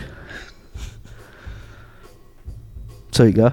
Bo jakby ja rozumiem, czemu powiedziałeś Boomer Shooter na Halo, bo to jest stara gra, ale ona nie ma, ona ma bardzo mało wspólnego, znaczy No, pacingowo ma bardzo, bardzo mało wspólnego z Boomer Shooterami, o tak znaczy jasne, Boże, Dlatego arena shooter. nie chciałam. Tak, Arena Shooter z tym się Arena bardzo shooter zgadzam. Tak. powinienem był powiedzieć bardziej. Jakby istnieje pewien, jak mają być taki, taki, wen, taki diagram kołowy, to istnieje pewne miejsce, gdzie arena shootery i boomer shootery się przecinają. Tak. Jakby co, co do tego możemy się zgodzić. Quake. E, na, Na przykład. przykład. nie? E, więc, e, no mówię, jestem zaskoczony, że to jest taki problem e, i że to jest problem, z którym Microsoft musi się mierzyć. Ja się spodziewałam ogólnie więcej Halo i ja myślę, że jakby ta krowa jeszcze nie została wydojona na tyle, żeby mogli ją porzucić. Czy w ogóle to chyba jest mało realne, żeby Microsoft porzucił, porzucił Halo, nie? Jakby jedyne, co się wydaje realne, to, że może 343 straci Halo, że kto inny to będzie robił, że Microsoft, nie wiem, stracił zaufanie do, mhm. do 343 jako, jako firmy, która ma to tam robić dla nich, ale Halo samo w sobie jest chyba taką marką, że no nie wiem, no ciężko tak, ją jakby, zarżnąć. E, jakby ten artykuł stara się odpowiedzieć na pytanie, czy to już jest śmierć jakby w tej, tego IP, tak? Halo. Jakby odpowiedź moim zdaniem jest nie. No tak. w pewnym dadzą... momencie Halo znowu wychodzi gdzieś web i to będzie bardzo dadzą... dark, gritty adventure tak. of dadzą the soul Halo of Master do... Chief. Dadzą Halo do id Software, a nowego Duma do Free for Free. I tak zrobię. O Jezu, to by była najgorsza wymiana ever. Iga, a co jest grane u ciebie? Bo ty dzisiaj nie jesteś z młodzieżą, ty dzisiaj jesteś e, ze starzyzną. Tak, nikt z młodych nie słyszał o Vampire Survivors, które w końcu udało mi się przejść. Klasyk. Mam tak. 142 achievementy wersji 1.0. Wstrzymałam wszystkie update'y, bo usłyszałam w trakcie, jak to zaczęłam kończyć, że będzie nowa mapa i nowe achievki i stwierdziłam, że ja potrzebuję mieć trochę odpoczynku od tej heroiny, jaką jest Vampire Survivors, ale udało mi się to skończyć, mam to ze sobą, aczkolwiek Dzisiaj, kiedy to skończyłam, pomyślałam, że chyba, chyba czas na DLC. Więc nie dość, że pewnie ściągę ten update, to sobie kupię DLC. A jestem zachwycona Vampire Survivors. Wiem, że Dominik się z tego strasznie śmieje. Że, że jest taka gra i że jest bez sensu. Nie. Aczkolwiek to jest taki idealny po prostu time sync na tam 15 minut do pół godziny codziennie. I sam fakt, że masz te achievki i masz tam w tej grze kolekcję i to sobie po prostu uzupełniasz w taki dość prosty sposób. W sensie, no oczywiście musisz tam umieć grać i musisz umieć podejmować tam decyzje odnośnie do tego, jak będziesz miał zbudowaną tą postać za każdym ranem. Ale to jest taki, taki trochę samograj, że, że wszystko, co jest w cudzysłowie ukryte w tej grze, jesteś w stanie odkryć bez problemu. Jesteś taki zadowolony z siebie, że to ci się udało. Ona ma taki vibe, taki. Oprócz tego, że wygląda jak stara gra, to ma taki vibe właśnie stary gier w związku z tym. Więc tak, mam to za sobą. Możecie mi zadać pytania teraz, jeżeli jakieś macie. Czy jesteś świadoma, że nic nie osiągnąłeś w życiu kończąc tą grę? tak. Boleśnie świadoma, ale mnie ostatnio bardzo mało rzeczy cieszy, właściwie nic. A dzisiaj, jak mi się udało zamknąć, to jest 142 achievement. Tak usiadłem i byłam like, nice. I myślę, że to jest warto tego. Te... Ja chciałem tylko powiedzieć, Zaraz że... powiem ile godzin, ale sporo. Że ja propos... może no. trochę niesłusznie, bo ta Miga mnie też postawiła na, znaczy nie na świeczniku, ale że, że tam ja jestem jakimś hejterem tej gry i tak hejtowałem ją, ale teraz tak z perspektywy myślę, znaczy to nie jest gra dla mnie i ja w nią grałem 15 minut, więc absolutnie w ogóle nawet na takim kurde podstawowym poziomie nie wiem o czym mówię. To jest Więc... pół rana, nie? Więc... nie, no jeden raz zrobiłem, no to może było 20 minut słabego rana. Yy, I... Rany masz 15 minut albo 30, w zależności od tego, jak mapa no to, jest. No to pewnie to było 15 minut. I, okay. i, I stwierdziłem, że nie mam ochoty w to grać więcej. Nie jest tak, że jakby zapałem nienawiścią czy coś, tylko po prostu mi się Trudno jest nienawidzić tej gry, tak samo trudno jest ją kochać, mam wrażenie. Tam jest trochę za mało Ta. rzeczy, żeby... Tam ja po Więc... prostu sobie potem wzięłam taki... Mm, taki nie wiem jak to powiedzieć, e, taką przeszkodę sobie postawiłam, że jakby jak ją, nie chcę jej skończyć tak na zasadzie, że na przykład tylko odblokuję postacie albo coś takiego, tylko że zrobię wszystko, co było na liście achievementów Steama w momencie, kiedy zaczynałam w nią grać. I to mi się udało dzisiaj. Więc jestem z siebie zadowolona. Czy masz jakieś pytania ty, Dominik? Bo to jest Ask Me Anything moment. Jestem człowiekiem, który pracuje w McDonaldzie, zapytajcie mnie cokolwiek. Nie, nie znacie tego mama? Okej, okay, nieważne. Nie, mm, no nie wiem. Nie masz, dobrze. Nie mam Oprócz pytań. tego chciałam wam zaproponować, czy lubicie Cronenberga? Mam skomplikowany, skomplikowaną relację z Cronenbergiem. Jakby okay. Doceniam go jako twórcę, jest spoko reżyserem, ma bardzo wyraźną wizję artystyczną i bardzo wyraźny styl ale filmy, które kręci, totalnie nie są dla mnie. Fajnie, to że on... zachwycony tym, co teraz ci polecę, Tomku. Fajnie, że on jest tak zupełnie na boku mojego życia, zupełnie gdzie indziej, nie? Bo ja sobie ostatnio znowu buszowałam po tych... E, przepraszam, ko- y, ja chciałem tylko na twoje pytanie odpowiedzieć, bo musiałem sobie przypomnieć listę jego filmów. Y, też nie mam jakichś wielkich emocji, natomiast zarówno Wschodnie Obietnice, jak i historię przemocy bardzo, bardzo lubię. Okej. Okay. No więc jest y, jakby gra, która y, podaje go jako silną inspirację, w sensie jego twórczość i to jest Body Horror Tamagotchi. No właśnie, Który... Dominik, ja, ja tak Wybrałeś akurat bar dwa bardzo mało kronenberowskie filmy, tak. bo, bo on jest znany głównie z body horroru. Tak, to, to jest body horror prawda. The Guy. To też jest prawda. No, no ja nie lubię body horroru ogólnie, ani ten, więc... To będziesz zachwycony tym, co zaraz ci polecę. Tak, to, Tomek jako miłośnik jego sztuki kinematograficznej, to jako miłośnik gatunku najprawdopodobniej będziecie zachwyceni grając w Grow Your Grandpa.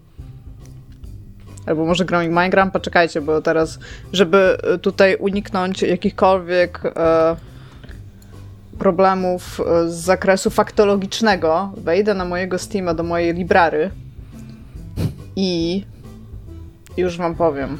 Ale to, to, póki, to póki Iga tam sobie sprawdza, to ja muszę przyznać, że teraz patrzę w listę jego filmów i też jest film jego, który lubię tak e, bez zastrzeżeń. E, jest to Kosmopolis i to też jest bardzo mało Cronenbergowski film, jak do Cronenberga. Może czasami miał ochotę, wiesz, nie zrobić body horroru, nie? Tak. A, nie umiem alfabetu, przypomnijcie mi, gdzie jest G. Po F. Przed ja nie wiem, gdzie okay. jest G. Po F jest. Już mam. Growing My Moim zdaniem G to mit się nazywa.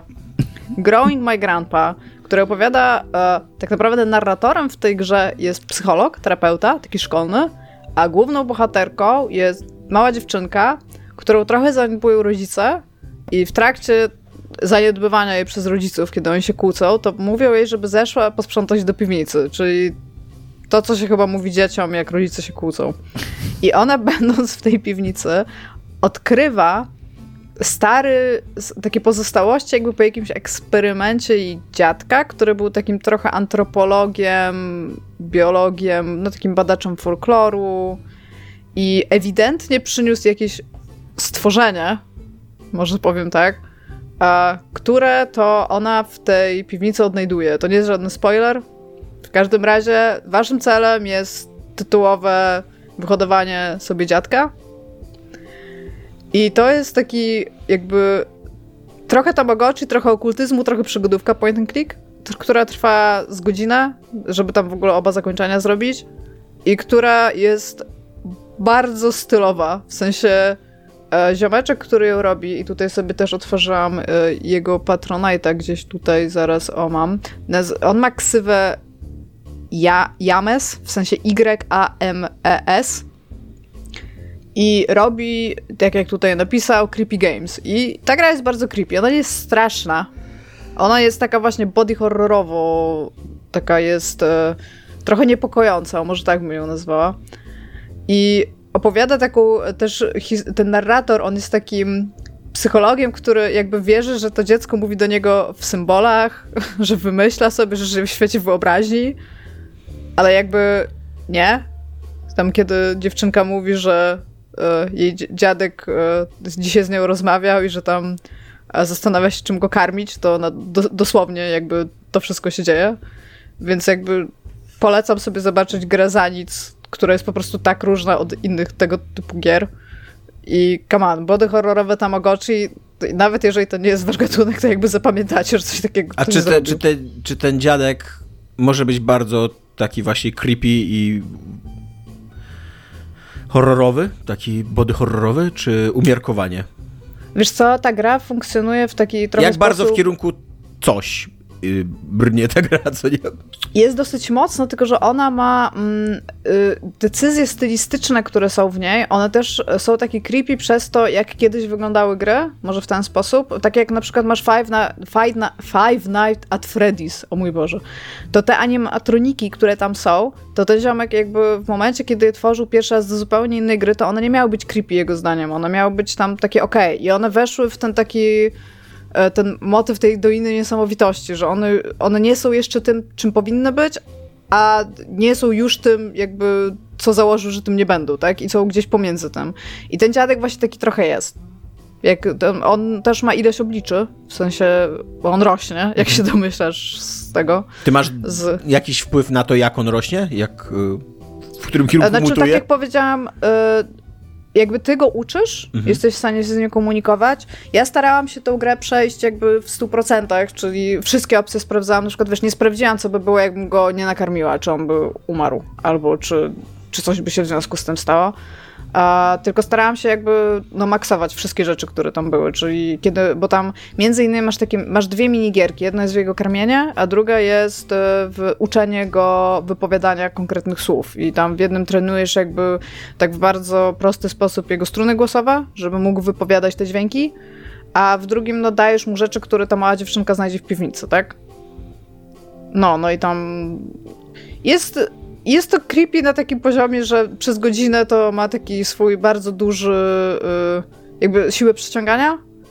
Jeżeli to by trwało dłużej, to, to by było najprawdopodobniej trochę nudne już po pewnym czasie, ale te, ona też się bardzo ładnie zamyka w tej godzinie. Jakby to jest bardzo prosta historia opowiedziana po prostu w taki sposób, z takim właśnie jednym jednym super, jedną super rzeczą, jakby, a co by było, gdyby mała dziewczynka hodowała swojego własnego dziadka, kurde, w piwnicy i właśnie, no, to by było, tak? Ale jest dużo, jest dużo Pytanie, które e, zadaje sobie wiele osób. Z... Od, bardzo, od, wielu, od wielu dekad. W ogóle to jest bardzo popularne pytanie w popkulturze.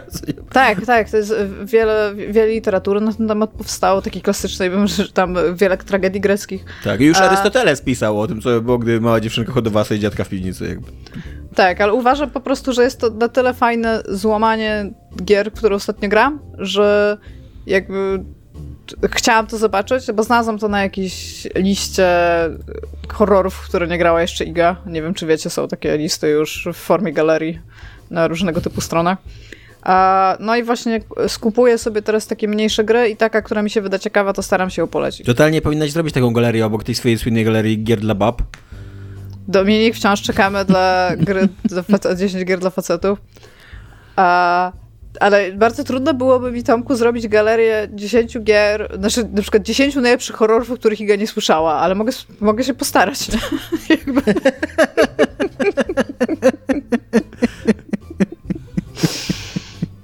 No Powtórz tak, tytuł mam jeszcze raz. E, Growing My Grandpa.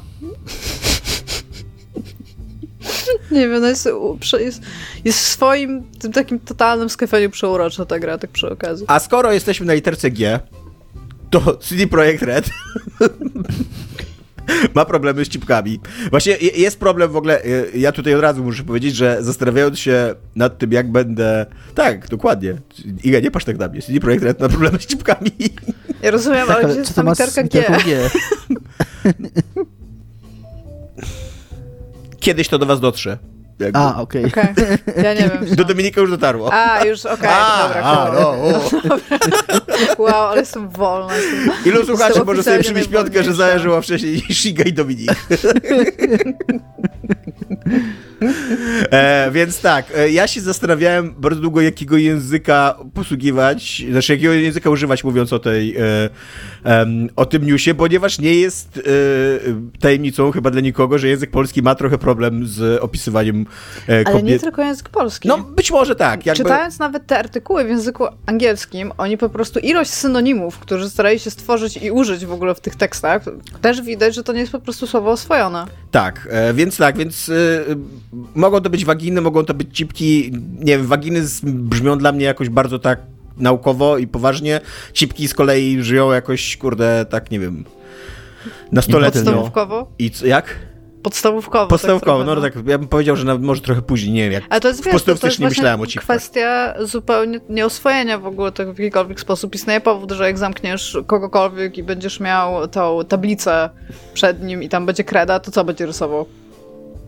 Penisy będzie rysował. No właśnie, to jest problem. Znaczy, tak, i to, i to jest coś, co my już zaczynamy oswajać. Znaczy już oswoiliśmy jakby, ale jak narysujesz jakkolwiek fotorealistycznego lub bardziej realistycznego niż ten symbol, który uznaliśmy, że jest okej, to już wszyscy są, mm, to nie jest chyba do To końca jest, okej, właśnie, nie? masz rację, to jest w ogóle e, oswojenie polskiego społeczeństwa z kobiecą intymnością powinno wychodzić od dziewcząt takich w wieku 10-16 lat, które będąc w tym wieku dokładnie jak, jak chłopcy, kiedy rysują penisy wszędzie, to dziewczęta powinny rysować wszędzie cipki. Na tablicach, na Tak. ścianach, sprayami, z tyłu zeszytu, podpisując się koledze w pamiętniku i tak dalej. Wszędzie powinny być takie, takie e, schematyczne cipki po prostu. Jest nawet taka rozmowa e, w książce pod tytułem e, Rozmowa z Picassem, z Rozmawiają, gdzie Picasso Picasso ma właśnie taki bardzo długi e, wywód na temat faktu, że on nie jest do końca przekonany, czy malarstwo też oswoiło w ogóle wygląd w jakikolwiek sposób w jakikolwiek sposób oddanych genitaliów żeńskich. Jakby, że cycki jesteśmy super już, jakby już to ogarnęliśmy i on miał właśnie, on ma taki bardzo długi jakby przemyślenia na ten temat i może sobie pytać, i on mówi, że ja nie rozumiem czemu wszyscy malują jak ziarnko kawy. On tak to mówi że jakby, że u wszystkich to jest ziarko kawy, a że to jest, to jest różnie, że jest różnie, powiedział Picasso. Niezatapialnie, jakby prowadzimy dyskusję o cipkach na poziomie Picassa, nie tylko u nas. Ja bardzo lubię tę książkę, w ogóle szalenie polecam rozmowy z Picasso Brasaja. E, tak, więc e, CD Projekt Red e, wypuścił patcha dużego do Wiedźmina 3, E, I w tym patchu e, znajdowały się również. E, znaczy, no, zacznijmy inaczej, zacznijmy po kolei. I wybuchła afera, że w, że w Wiedźminie 3 nagle pojawiły się fotorealistyczne cipki. Fotorealistyczne cipki to nie do końca są fotorealistyczne cipki, jakby tam hold your horses ludzie, co nie, nie rzucajcie się jeszcze na Wiedźmina 3. Po prostu te takie cipki trochę jak z lalek Barbie, takie y, gładkie i, i bez żadnego włosienia. Zyskało włosienie y, i zyskały trochę fałdek, taką, taką wulwę w miarę quasi Zaznaczone tak co? naprawdę. Słucham? Takie zaznaczone to tak. jest tylko wszystko. Tak, no ale w każdym razie dla każdego, kto widział kiedyś nagą kobietę, to teraz ta sztuczna naga kobieta wyglądała nieco bardziej jak prawdziwa naga kobieta. To, to, to na tym polega ten fotorealizm? Chwali pięta. Nie moja wina, że tylko ja tutaj z naszej trójki widziałem nogą kobietę. Więc tak, wybuchła afera. Wybuchła afera, że e, są, e, są e, fotorealistyczne cipki w Wiedźminie 3. E, podejrzewam, że znowu Wiedźmin 3 kolejnego pika tam zainteresowanie na Steamie osiągnął dzięki temu. E, na co e, CD Projekt Red powiedział, że przyjrzy się sprawie, przyjrzał się sprawie i powiedział, że usunie fotorealistyczne cipki i że... To jest fajne, bo oni po angielsku napisali we will look into it. Tak. I co więcej, powiedział, że usunięcie fotorealistycznych cipek z Wiedźmina 3 nie jest e, żadnym zajęciem stanowiska, ani wzięciem udziału w dyskusji na temat nagości i dorosłości w grach wideo, które jak tak w domyśle oni popierają, jakby, że gry wideo wszyscy, to jest dorosłe wszyscy medium. byliśmy w... Yy, wszyscy tworzyliśmy postać w Cyberpunku. Tak, tak. I wszyscy pewnie za dużo nie ukręciliśmy, dając jej różne genitalia. Tak, tak właśnie. E, więc e, i, i zaskakująco e, jakby okazuje się, że to nie był, to nie był bullshit PR-owy ze strony CD Projektu, e, tylko rzeczywiście nie wydaje się, żeby to był jakiś statement przeciwko e, nagości w grach i jakby poruszeniu dorosłych treści i przedstawianiu w ogóle kobiecej nagości i tak dalej. Ponieważ okazuje się, że przygotowując tego patcha, e, CD Projekt Red e, inkorporował do tego patcha cały taki pakiet modów. E, I wśród tych, wśród tych no, za które zapłacili, za które, tak, skontaktowali idę, się tak, idę w tym kierunku, tak. spokojnie. Wśród A, tych modów, wśród tych modów były wersja HD skórek dla, mm, dla potworów. I tak jak Iga mówi, CD Projekt Red normalnie, koszernie odezwał się do autora tego, tego moda, zap- podpisano z nim umowę, zapłacono mu, właśnie co ważne, podpisano z nim umowę i w tej umowie e, autor tego moda z, podpisał taką typową formułkę, że, znaczy, że to, jest, to jest jego własność i jego praca i, e, i on jest za to odpowiedzialny. Okazuje się, że nie do końca. Okazuje się, bo to się w ogóle działo w 2021 roku, to jest w ogóle historia na 4 lata, te cipki to jest taka epopeja cipkowa trochę. Okazuje się, że w 2021 roku, jak wyszedł ten, e, ta, te właśnie te skórki HD e, dla potworów, e, że tam w tym, w tym były uwzględnione, wewnątrz tego moda był uwzględniony in, inny mod, Vaginas for Everyone, który ma super nazwę. Jakby Vagina, Vaginas for Everyone to jest, to jest super nazwa moda, kropka, co nie, jakby tutaj nie ma dwóch zdań, po prostu ten temat, nie, nie przyjmuje żadnych kontrargumentów. Ale ten mod, Vaginas for Everyone, nie jest autorem, nie jest autorstwa tego samego modera, tylko powstał już wcześniej. I co ten. Co ciekawe, jakby do autora Vaginas for Everyone odzywano się w tej sprawie, ale on nigdy nie odpisał na maila i nie wyraził zgody na to, żeby ten jego mod został inkorporowany do modu, e, moda HD e, skórki dla, do, do, do, dla potworów. E, Niemniej jednak on został inkorporowany do tego moda, cieszył się tam jakąś tam popularnością na scenie moderskiej, czy się nie cieszył, ciężko mi powiedzieć, e, e, jak, e, jak, jak te cipki się cieszyły jaką popularnością. W każdym razie w momencie, kiedy przyszedł w 2021 CD Projekt, podpisał umowę na te skórki HD, to w środku niejako wziął też cipki for everyone. I teraz w momencie, kiedy to zostało opublikowane, odkryto, że właśnie, że te chipki nie należą do człowieka, z którym podpisano umowę i dlatego... Czyli nie są for everyone de facto. Tak, czyli że to dokładnie, to nie są chipki for everyone, to jest, to jest kłamstwo. To jest złamanie obietnicy wyborczej, nie? I dlatego CD Projekt, dlatego CD Projekt usuwa te chipki, bo po prostu nie ma na to umowy i no... Znaczy najprawdopodobniej, bo ja sobie tak rozmawiałem z, z ludźmi z pracy, że najprawdopodobniej pewnie w jakiejś EULI w ogóle e, Witchera i tak jest jakieś zastrzeżenie, że jeżeli robisz jakieś jakieś mody, to one w jakiś sposób muszą być dostępne dla CD Projektu. Nie, trochę mi się nie wydaje, żeby można było dopuścić takiej sytuacji, że jakby, że, że to jest poza władzą i, i panowaniem, co nie, właściciela e, marki. No ale niemniej jednak e, sytuacja jest taka, że no jeżeli już CD Projekt płaci i, i tam podpisuje umowę na te, na te mody, no to na ten mod e, z, z chipkami nie ma e, podpisanej umowy i nie zapłacił autorowi i dlatego one zostały usunięte. Jest to historia cudownie śmieszna moim zdaniem, a przy okazji pokazująca, dająca taki fajny wgląd w to, jak działa scena moderska. e, więc tak, więc y, to się dzieje w ja chciałem... projekcie. Kiedy, kiedy nie ma wielkich skandali, to są, to są, małe, tak, to są małe skandale o, o, o cipkach. Nie wiem, czy mamy jakiś komentarz do tego. Ja mam komentarz do tego taki, że e, powiedziałeś o, a propos tego zastrzeżenia, że, że mm, że CD Projekt może sobie zastrzegać jakieś tam prawa do modów stworzonych na potrzeby Wiedźmina 3, że mm, o ile dobrze pamiętam, jakby tak, takie zapisy istnieją w umowach licencyjnych. Jest bardzo znana sprawa z tego gatunku związana z Blizzardem i LoLem, e, że właśnie Blizzard miał w, warunkach użytkowania Warcrafta 3, że mody stworzone do Warcrafta 3, że on ma prawa tak naprawdę. Dotą. Dotą, przepraszam, tak, zawsze to mylę. E, tak, tak, Iga, dziękuję. E, że, że mody stworzone na potrzeby Warcrafta 3 są własnością Blizzarda, natomiast Yy, I, i, i, no i moda Defense of the Ancients, który powstał właśnie do Warcrafta 3 mm, i stał się później bazą dla, dla Doty, która od niego wzięła nazwę i tam się procesowali o to długo, no i ostatecznie Blizzard musiał ustąpić, nie? Blizzard musiał stworzyć swojego, jakby nie zachował praw do Defense of the Ancients, więc jakby jest precedens pokazujący, że takie zapisy mogą sobie istnieć, ale, ale praktyka być może jest inna. Ja, czy ja mogę tylko coś jeszcze dodać, bo... Jak najbardziej.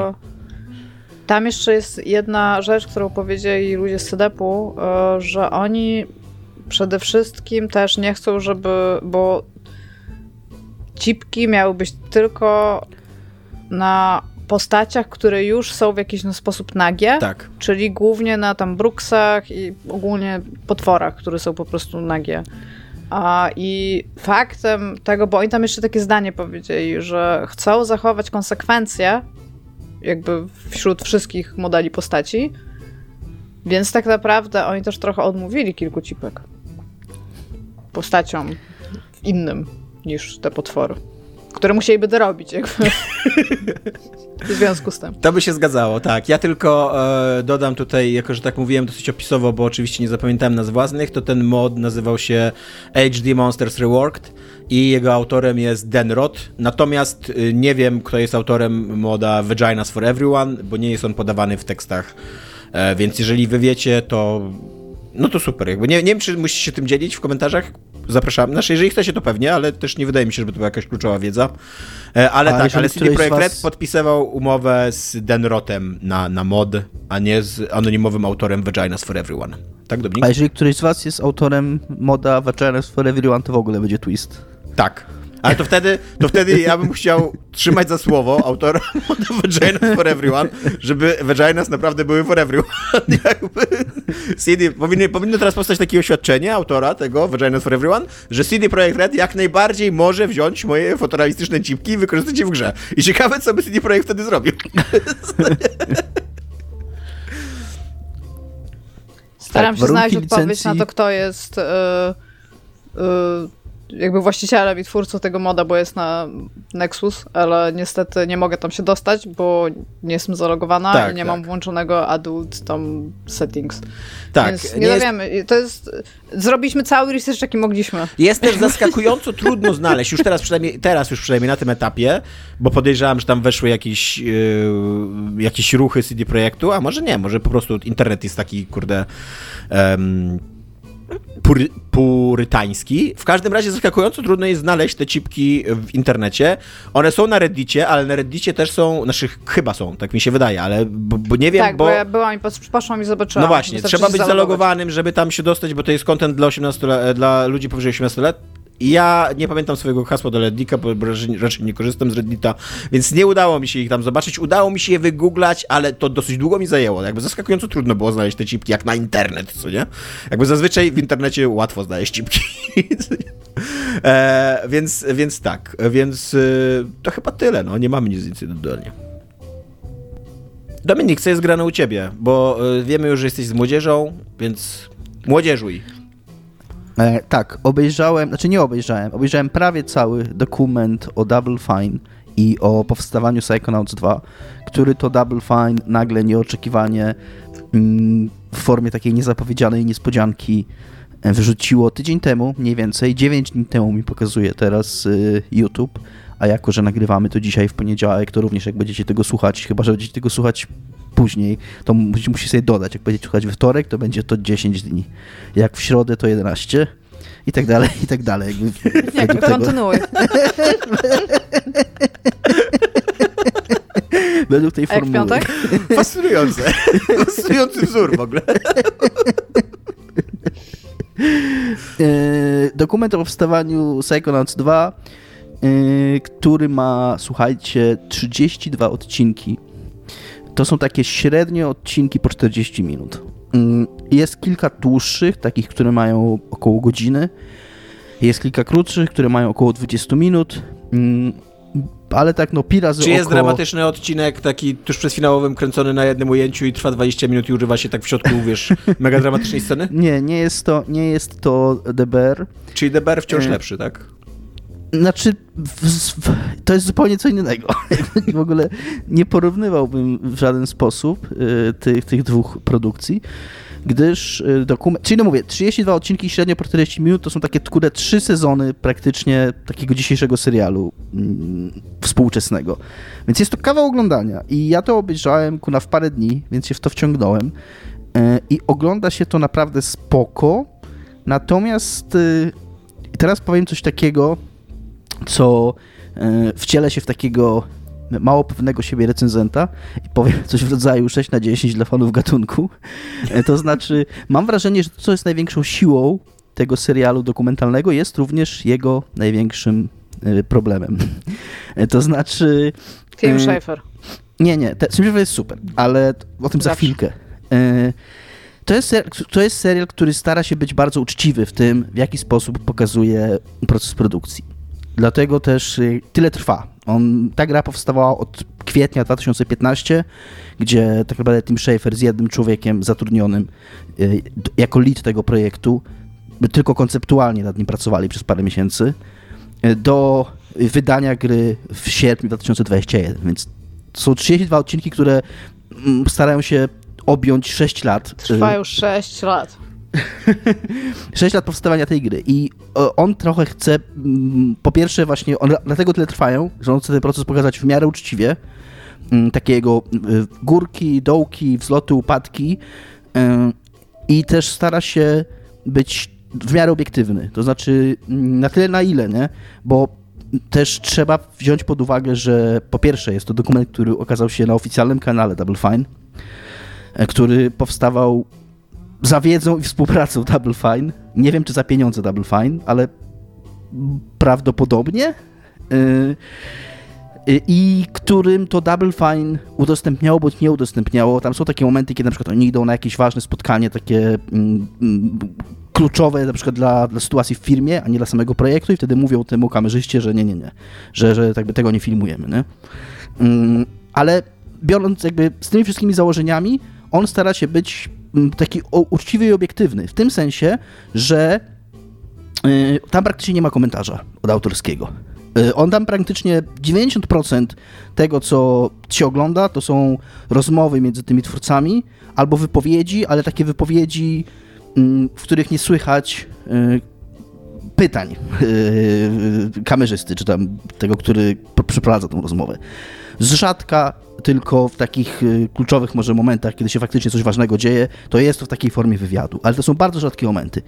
Większość czasu to są takie po prostu urywki z życia studia, ze spotkań w salach konferencyjnych, z rozmów, z, z jakichś tam spotkań projektowych, mm, z jakichś kłótni takich, które się udaje przypadkowo złapać, y, przez co to temu, temu dokumentowi mówię, on z jednej strony dzięki temu jest bardzo uczciwy i na przykład on unika takiego łatwego kategoryzowania ludzi, że, że tam to jest, na przykład on, on nie tworzy takich jednoznacznie pozytywnych i negatywnych postaci. Jakby każda z tych postaci na przestrzeni tych sześciu lat, kiedy ten dokument się toczy, ma lepsze i gorsze momenty. Tim Schafer jest tam super szefem i super zabawnym człowiekiem, ale potrafi być też po prostu niesympatyczny w pewnym momencie, jak, jak się zdenerwuje. Tam jest taka praktycznie, no taka y, chyba najbardziej dramatyczna scena y, czegoś, co oni później nazywają bad meeting. Kiedy A, to... to jest jak składają te dzieci w ofiarze, tak? nie, nie. Jak jedna z bohaterek... Y, to, jak to, jedna to nie z... było najgorsze spotkanie, jakie mieli go.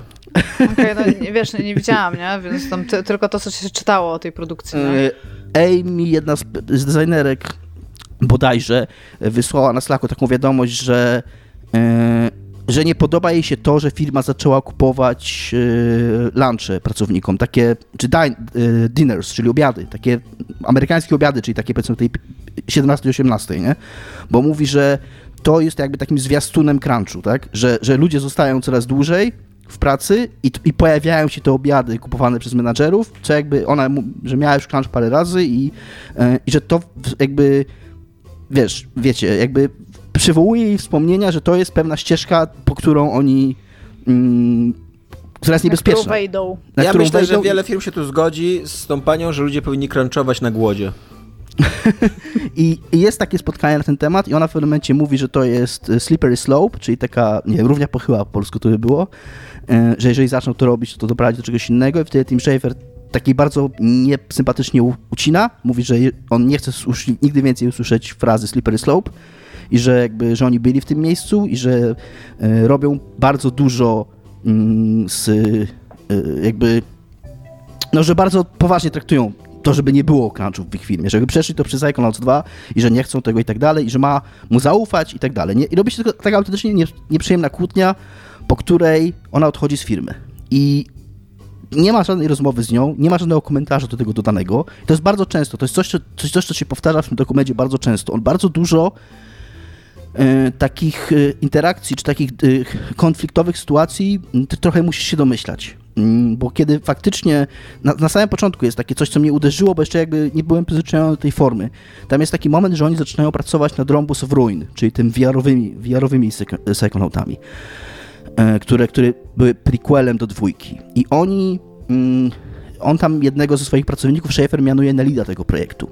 I on jest sobie tym lidem, jest sobie tym lidem, po czym ma spotkanie z e, e, budżetowe i tam pyta się o jakiegoś, czy dostaną jakiegoś programisty do zespołu, nie? czy tam kogoś dostaną, a, a babka mówi mu, że słuchaj, musimy porozmawiać o budżecie, nie? Tak, jakby będziemy teraz coś że, że jakby nastąpiły jakieś zmiany, decyzje budżetowe, nie?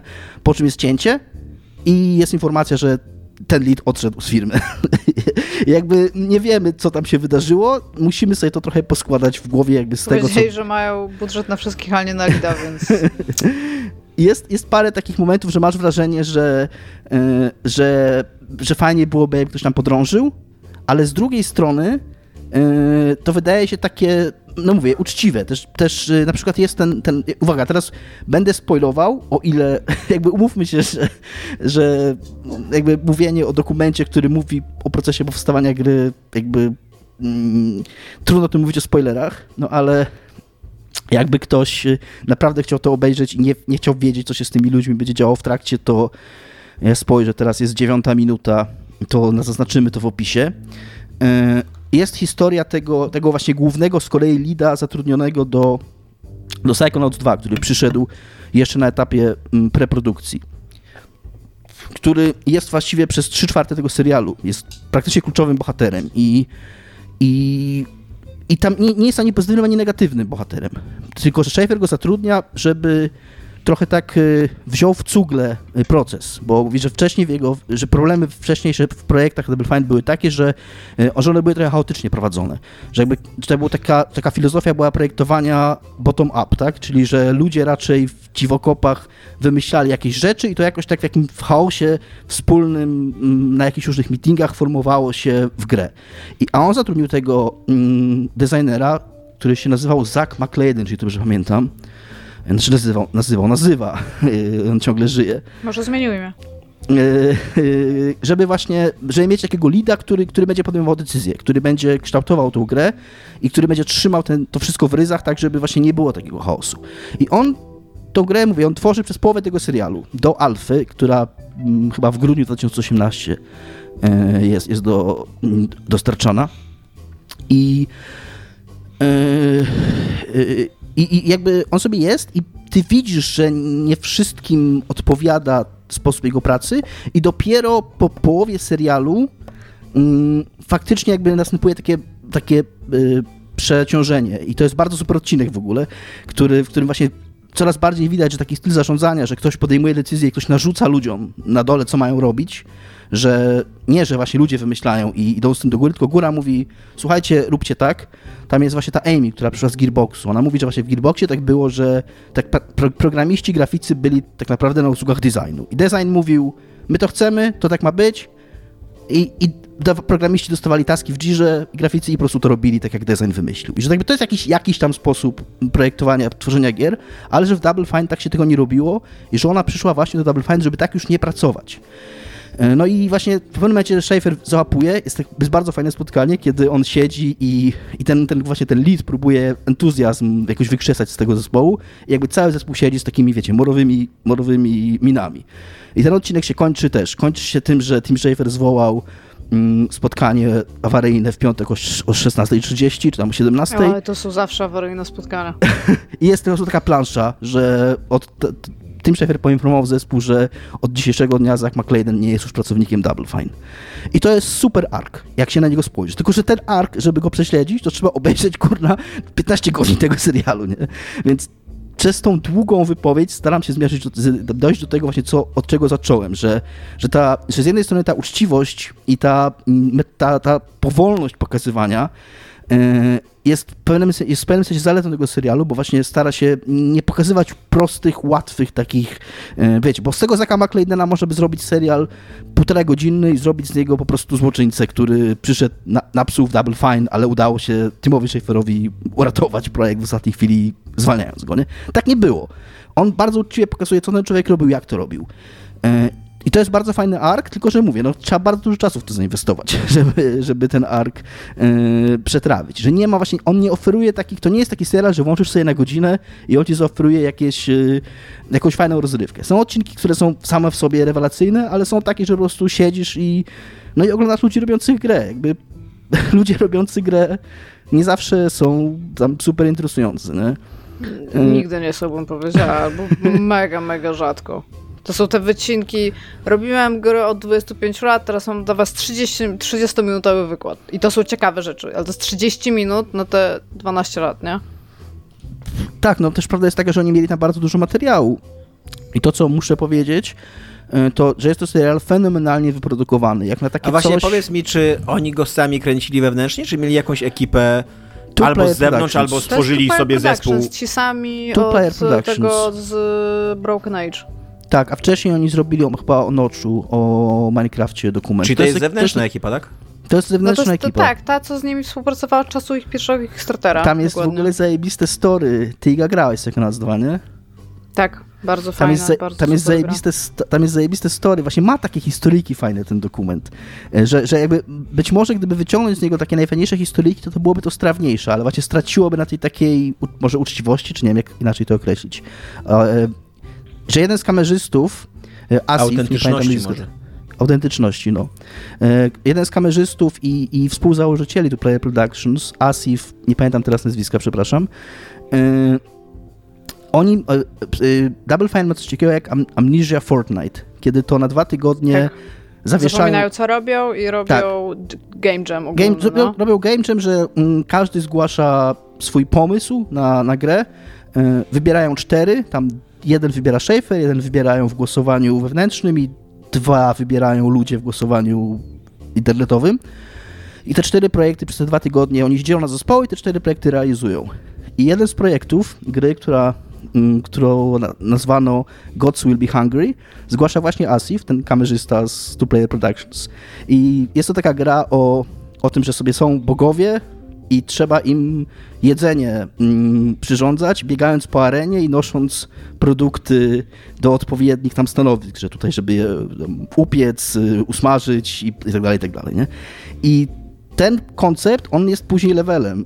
I dlatego pytałem Igę, czy grała w Psychonauts 2, bo to jest level Psychonauts 2 później jakby.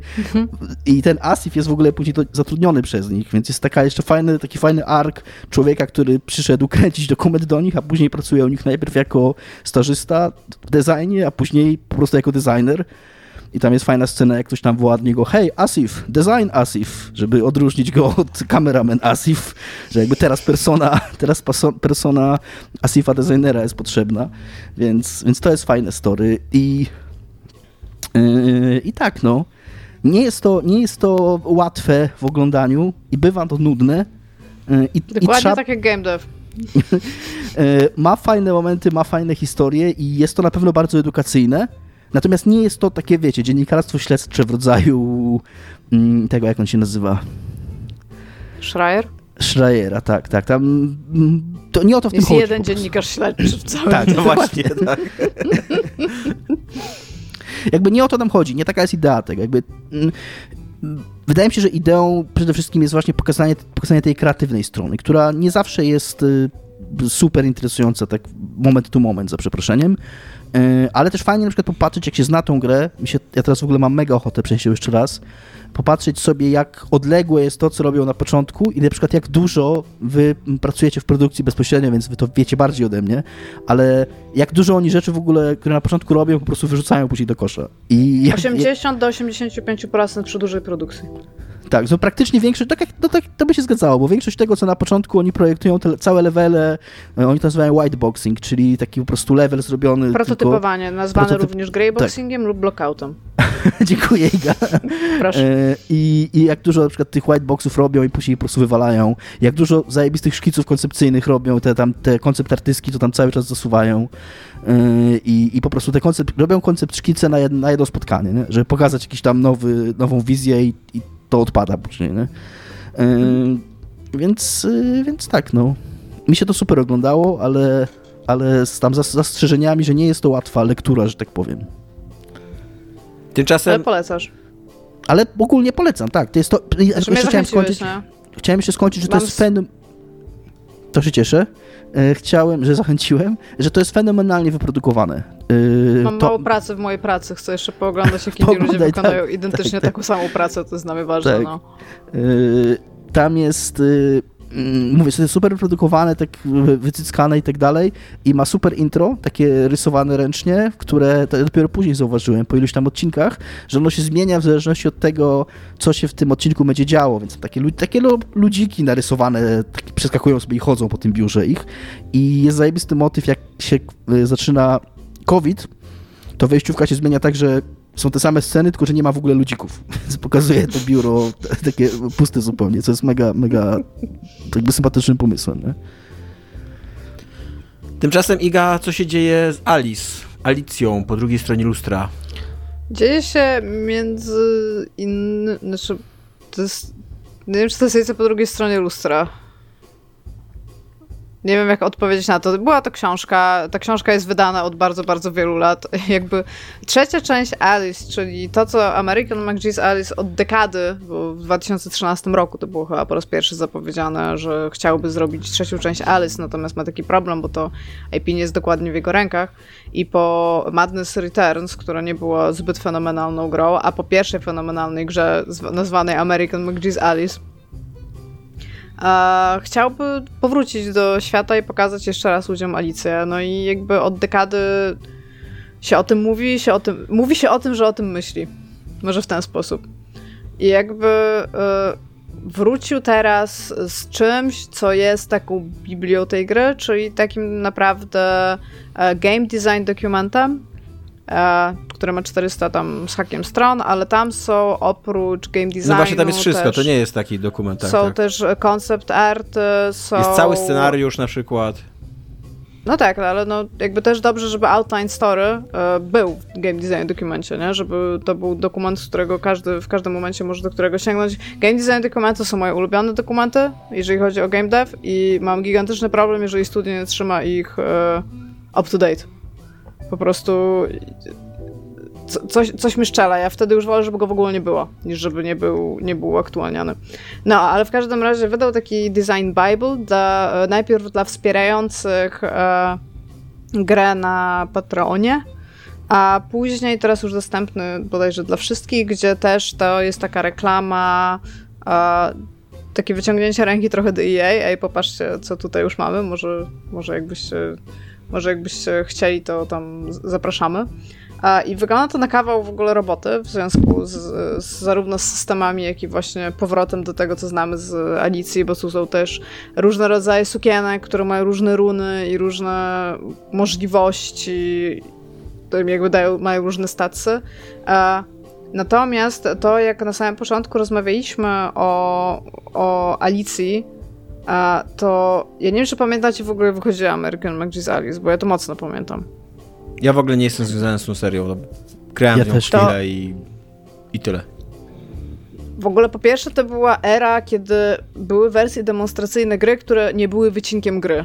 Tylko ktoś zrobił takiego jakby vertical slice'a, prze, jakby zrobił level w grze, gdzie są wszystkie mechanizmy, które w niej będą i jesteś w stanie sobie przejść ten, to jedno i stwierdzić, to mi się podoba, chciałbym więcej tego plus fabuła. I oni zrobili w ogóle fenomenalne demo, które ja pamiętam, że ja wtedy przeszłam chyba, no, nie wiem, naście razy na pewno.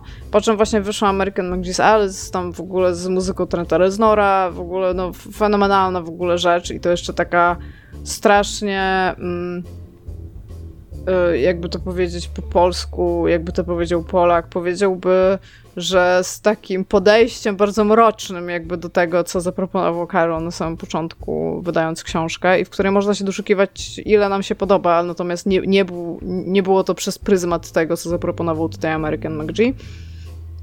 Po czym wydał część drugą, która z tego co pamiętam na tamten moment wyglądała bardzo ładnie, a w którą się nie dało grać. I jakby, czy potrzebujemy do takich dwóch bardzo dawno wydanych gier, które są strasznie nierówne poziomem i jakimś tam założeniem artystycznym trzeciej części? Jakby ja, ja nie jestem pewna, a jestem wielką fanką tej serii. I jakby mam wrażenie, że jeżeli on by chciał ją zrobić, to, to niech on ją robi i tam jakby Godspeed. Uh, natomiast czy publikowanie 400-stronicowego dokumentu odnośnie do tego, co to będzie za gra, to jest dobry krok ku temu? Jakby nie jestem pewna. Nie wiem, czy ktokolwiek tak kiedykolwiek mi się, zrobił. Musi, mi się wydaje trochę, że on musiał opublikować ten dokument, żeby, wiesz, uzasadnić swój Patronite, na Patreon. Żeby, że wiesz, że dajecie mi pieniądze na coś tam i tu są efekty tej pracy, że to nie ta gra być może jeszcze nie powstaje, bo to nie jest jego marka, ale wiesz, ale siedzę i coś robię, co nie? Jakby ja to kumam, ale wiesz, to dlaczego wtedy to nie jest tylko do wspierających, nie? Bo to, to wygląda taki, ja, ja ci powiem, jak to dla mnie wygląda tak osobiście. To wygląda tak, jak on by tak bardzo chciał zrobić tą trzecią część Alice, zaprojektował grę, która jest nową grą i zamiast zmienić założenia i nie zrobić jej na IP, który, na którym mógłby to zrobić, to on szuka kogoś, kto albo wejdzie z nim w współpracę i namówi EA, żeby mógł zrobić tę grę, tak? Albo albo trochę pojęcia nie mam, ku czemu to ma, ma służyć.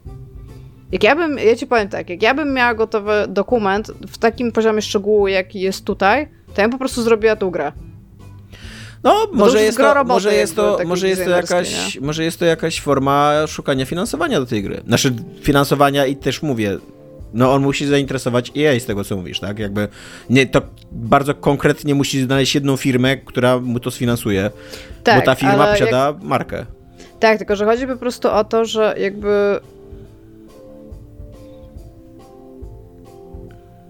Drodzy słuchacze, którzy mają około 20, 20 do, 20, do 25 lat, czy wy w ogóle pamiętacie kogoś takiego jak American McGee, który zrobił kiedyś, no tam Duma, ale to tam jedna sprawa, a po drugie zrobił sobie Ali, tam American McGee's Alice i American McGee's Alice tam Madness Returns.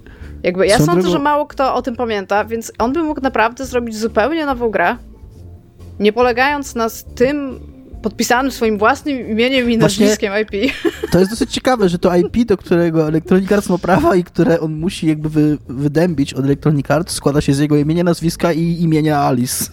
Tak, i, Znaczy, i postaci wymyślonej jest- tam 150 lat temu Tak, przez tak. kogoś innego. I, i, I sprawa jest jeszcze taka, że jakby jego imię nie jest do końca imieniem, tylko jest przymiotnikiem, Ale on, więc jakby to, on chyba tak ma na imię po prostu, czy nie? on ma tak na imię, ale to jest bardzo dziwne imię, nie sądzisz? No, ma drugie na imię, na drugie imię ma James, więc możesz mówić do niego James. No, ale w, w każdym razie po prostu to jest e, jakby, mówię, ja chcę, żeby ta gra powstała, chcę, chcę ją zobaczyć i tam spoko, być może nigdy nie będzie mi się chciało w nią nawet zagrać, ale niech gry wychodzą, tylko naprawdę zrezygnować, jakby zrobić tą grę, rezygnując z tego IP, tak, tego franchise i po prostu zrobić grę w jakimś takim stylu, co nie, nie jest trudne, no come on, teraz ludzie robią kurde jakieś Ale- gry o jakichś bobach jagach, ty. Właśnie, czy ja mogę tutaj dokładnie w tym momencie No. chciałbym się wtrącić, bo ja się z tobą zgadzam. Jakby, jako osoba, która jeszcze w ogóle nie jest przyzwyczajona do Alice, nie, do, do tej historii, też nie za bardzo lubię Alice, tą e, Lewisa, Lewisa Carola, ja nie jestem jakimś wielkim fanem tej historii, nie jestem wielkim fanem psychodeli, tak jak już mówiłem kilka razy w, w, w podcaście i nie jestem wielkim fanem, znaczy no i nie grałem w te gry, nie, to ja, mimo, jakby jestem w stanie, bardzo doceniam pasję tego człowieka do tego projektu, bo on zrobił tą grę, ona jakby jest w jakiś tam sposób kultowa, ta pierwsza, co nie? I na tym każdy normalny człowiek by skończył. Później zrobił drugą grę i ja pamiętam, jak ona wychodziła, to bardzo dużo, też było dużo takich komentarzy, że nikt na nią nie czeka za bardzo, że tam, że pierwsza gra była super, ale minęło 10 lat i tak dalej, co nie? A teraz chce zrobić 12 lat znowu później, chce zrobić trzecią grę, jakby, że przez kurde 30, no może nie 30, 25 lat w jego życiu ta Alice non-stop jest i on non-stop chce robić te gry, jakby non-stop ciągnąć tą swoją historię. I to jest zaangażowanie, które ja doceniam. Jakby nie wiem, nie wiem, czy na przykład ja bym się na coś takiego zdecydował, czy nie wolałbym nad czymś innym popracować przez 20 lat mojego życia ostatnie, ale, ale ten facet przez 25 lat siedzi w tej, kurde, w tym świecie Alicji, takim swoim jeszcze mrocznym, pokręconym i tak dalej i, i kombinuje z każdej strony, wyciąga, kurde, kasy z patrona, żeby to robić i później publikuje ten dokument, żeby z- zainteresować Electronic Arts, mimo, że ostatnia gra nawet nie jest, kurde, specjalnie udana i pewnie Electronic Arts ma nie, nie, za, nie za specjalne doświadczenie, jakby wspomnienia z tą grą, więc mówię, jakby takie samo jego zaangażowanie doceniam, czy nie? No, jakby tak, tylko że. Jeżeli, to jest trochę tak. Jeżeli ta historia będzie miała szczęśliwe zakończenie, to super. Wydaje mi się, że może nie mieć. Aczkolwiek teraz jest pytanie, czy EA naprawdę jest w stanie dużo wyciągnąć z franchise Alice? Bo No, jakby nie, jak nie dadzą tego mu, to komu to dadzą? Jakby rozumiesz, o co mi chodzi? Jakby od, I nie mogą, no jakby nie mogą dać tego nikomu.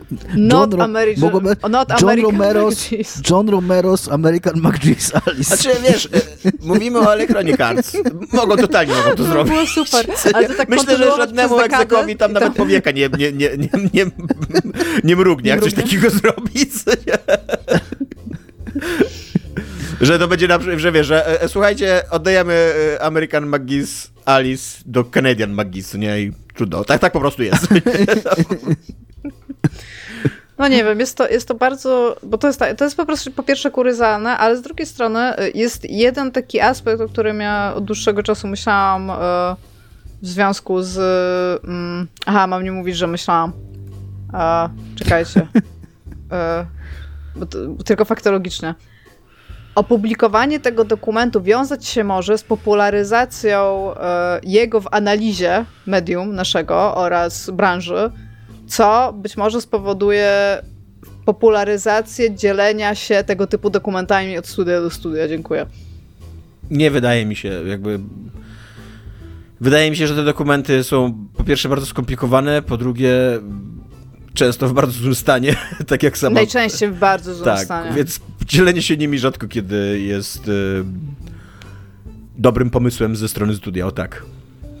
No niby tak, ale z, trze z trzeciej strony e, masz ten taki aspekt, że przez bardzo, bardzo długi czas mało kto się dzieje prototypami, mhm. w ogóle jakichkolwiek rozgrywek, a teraz to jest jakiś nie wiem jak to mam powiedzieć, no trend. tam nawet nie trend, to jest takie, wiesz, najlepsza rzecz od krojonego chleba po prostu, że e, ja nie, jakby, ja wiem, że większość ludzi myśli, że jednym z pierwszych prototypów, którymi się podzielono w ogóle w tej branży, to jest Horizon, bo ono tak strasznie wybuchło, ale to w ogóle nie jest prawda, bo faktologicznie, historycznie wcześniej był wydany pierwszy dokument Double Fine, gdzie pokazują cały proces tam tworzenia Broken Age i tam widać tych prototypów bardzo, bardzo dużo, a dużo wcześniej ludzie po prostu live streamowali prototypy swoich własnych rzeczy, więc jakby jakby oddajmy tu sprawiedliwość, ale jakby od tego momentu coraz częściej pokazuje się po prostu po, po wydaniu gry prototypy tego, w jaki sposób te mechaniki na samym początku, mechanizmy na samym początku wyglądały.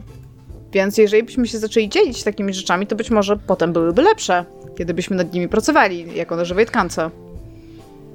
Więc w tym widzę coś ciekawego. Plus e, jakby edukacyjnie to też ma dosyć dużą wartość, żeby w coś takiego zajrzeć. Bo to też jest ładnie zrobione. To nie jest, to nie jest jakiś Excel slash dokument, tylko po prostu tam grafik usiadł. Aha, bo w ogóle historia jest napisana, aż musiałam to w ogóle sprawdzić, przez pana, który się nazywa Alex Crowley. Tak jak znaczy nie identycznie, bo tam się nazywał Aister chyba, ale chodzi o tego okultystę mhm. takiego sławnego. I siedziałam się zastanawiałam, czy to jest ten sam typ. I centralnie jak się wyszuka Alex Crowley w Google, to ci cały czas pokazuje tego Alistera. Ale nie, to nie jest ten sam typ, bo tam ten typ był bardzo, bardzo dawno. A, I sprawdzałam, i to jest w ogóle artysta wizualny, który nie dość, że współpracował tam z Yacht Clubem, czyli z panami od e, Shovel Knighta, to robił też rzeczy dla Bungie i w A czy to nie tam... jest przypadkiem człowiek, który pojawił się, wiesz, na, na scenie jakby rzeczywistości w momencie, kiedy Alistair Crowley niby umarł i nagle, wiesz, nagle pojawia się Alex Crowley teraz? Znaczy, jakby... Ja, ja wierzę, że ci typi, ci wielcy okultyści, to oni jakby... Oni coś mieli na rzeczy. Nie wiem co i nie wiem w jaki sposób, ale jakby tak. Czemu nie? jakby, gdybym miała być takim wielkim okultystą, to czy potem bym chciała robić graficzki do giereczek? Pewnie tak, to brzmi fan. Jakby, czemu nie? Ale tak, robił też y, między innymi e, etykiety do piwa i różne, bardzo różne rzeczy i ma napisane, że współpracował z Linkin Parkiem.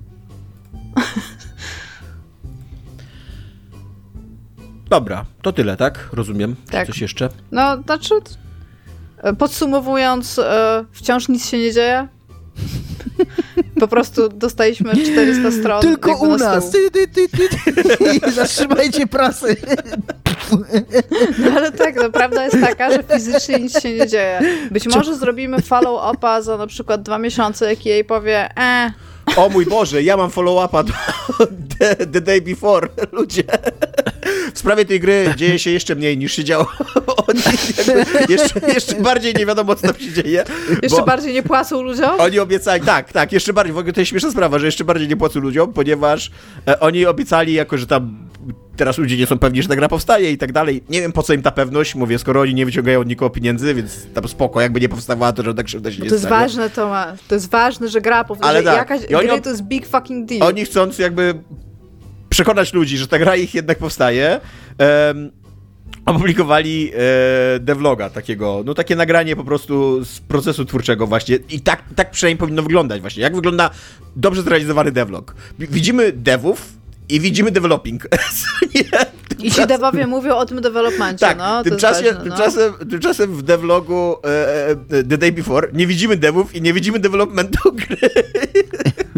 nie ma, podobno nie ma w tym, e, e, w, tym w, tym, w tym materiale wideo nie ma żadnego nowego footage'u, żadnych, żadnych nowych materiałów, żadnych nowych ujęć z gry i podobno jedyna osoba, jaka, e, podobno mówię podobno, bo ja nie jestem na tyle zainteresowany, żeby to oglądać, ja tylko na podstawie newsów e, się tutaj, tutaj, tutaj teraz relacjonuję. Do tego to na początku chyba było udostępnione właśnie tylko w jakimś, wspiera, jakimś, jakimś Discordzie, tak?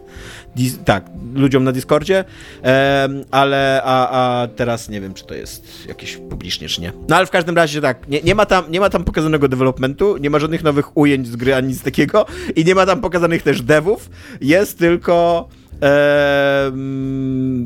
członkini takiego grupu, y, takiej, takiej, takiego zespołu do spraw komunikacji z fanami, e, Dana Soltangazinowa. E, I tylko ona jakby przemawia, więc, więc The Day Before nadal nie wiadomo, czy ta gra powstaje.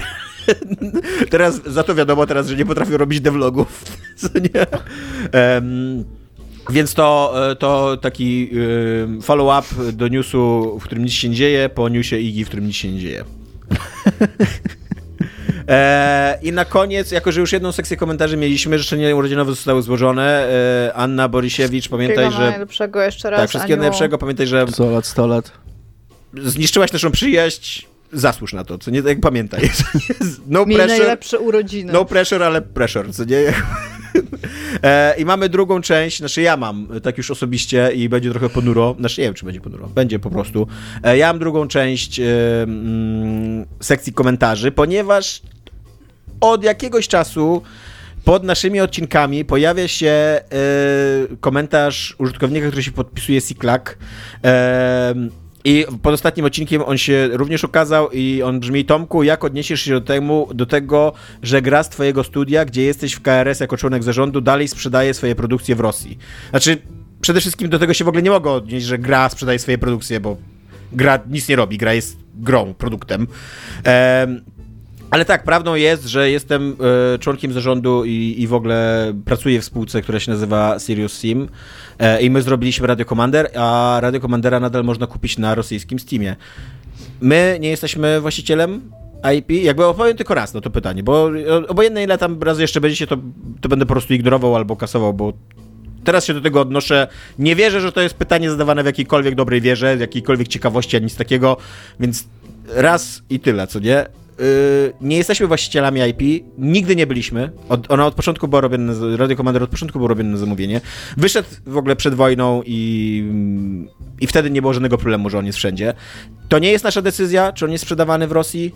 Jeżeli chcecie znać nasze stanowisko co do wojny na Ukrainie, naszej przy okazji wydawcy też tej, y, tej gry, to jak był Humble Bundle na, dla Ukrainy w pierwszych dniach wojny, to i Radio Commander się tam znalazł i ba- wiele tytułów od wydawcy e, Radio Commandera się tam znalazło i, i myślę, że to jakby jest nasze stanowisko po prostu oficjalne i tyle, nie? I tak wygląda ta sytuacja.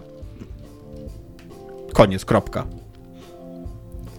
E, a z takich społecznościowych rzeczy to jeszcze mamy Patronite'a, o którym pamiętacie i jest to super, że pamiętacie i e, jeżeli nie pamiętacie, o, ostatnio usłyszę, ostatnio dostaliśmy komentarz, że manipulujemy Patronite'em, ponieważ mówimy, że znaczy nasze nieprzygotowanie tłumaczymy tym, że nic nie będzie, żadnego kontentu nie będziemy ukrywali za paywallem. Więc, tak, też nie więc teraz chciałbym złowrogo powiedzieć, Też że tego. jeżeli chcecie, żebyśmy się bardziej przygotowywali, to będziemy ukrywali za kontentem te odcinki. Za kontentem.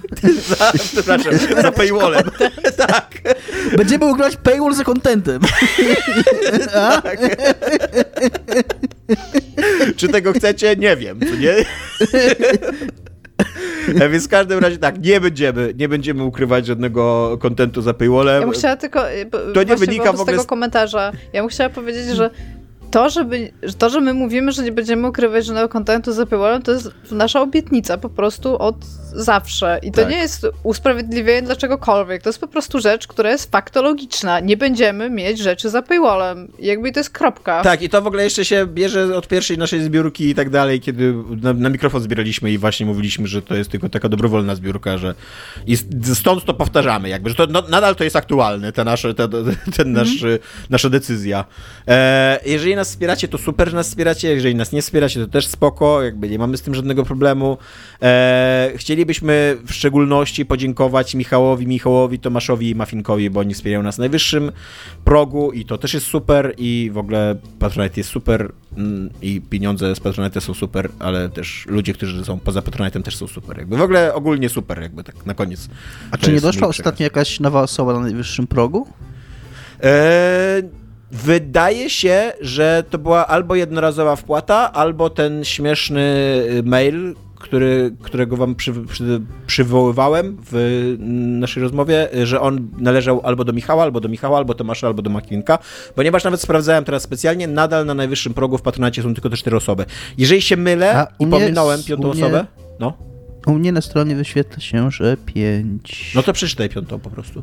Właśnie nie, ja tylko na stronie, no, widzę to, wiesz co, widzę to na razie na stronie zbiórki, nie jestem zalogowany ani nic. Nie mówię tego, żeby się do ciebie dopieprzać czy coś. techniczne. Nie, nie, nie, ja rozumiem, tylko po prostu jak już to powiedziałeś, to teraz wiesz, powiedziałeś G, to musisz A. teraz powiedzieć Punkt. gdzie. Nie? E, czekaj. Powiedziałeś G, to teraz musisz powiedzieć gdzie. Znane kaszubskie przysłowie. Tak. Mm, Patroni aktywni, tutaj klikam i Tak, tutaj tak, klikam mam. Słuchaj, tutaj od kwo- największych Kwota progu od największych, już się znalazłem. i mam cztery tylko. Michał, Michał, Tomasz, Mufinek. No masz rację. Więc Hmm. tak, no być może po prostu Patronite nie pokazuje piątej osoby, jeżeli tak jest, to odezwij się do mnie, to bardzo chętnie ci podziękujemy na antenie, bo totalnie zasługujesz na to, jesteś wspaniałą istotą ludzką, a jeżeli jesteś Michałem, Michałem, Tomaszem albo Mufinkiem, to już ci podziękowaliśmy i pamiętaj, że jesteś wspaniałą istotą ludzką. No, to tyle. Tak. Cześć. Pa. Cześć.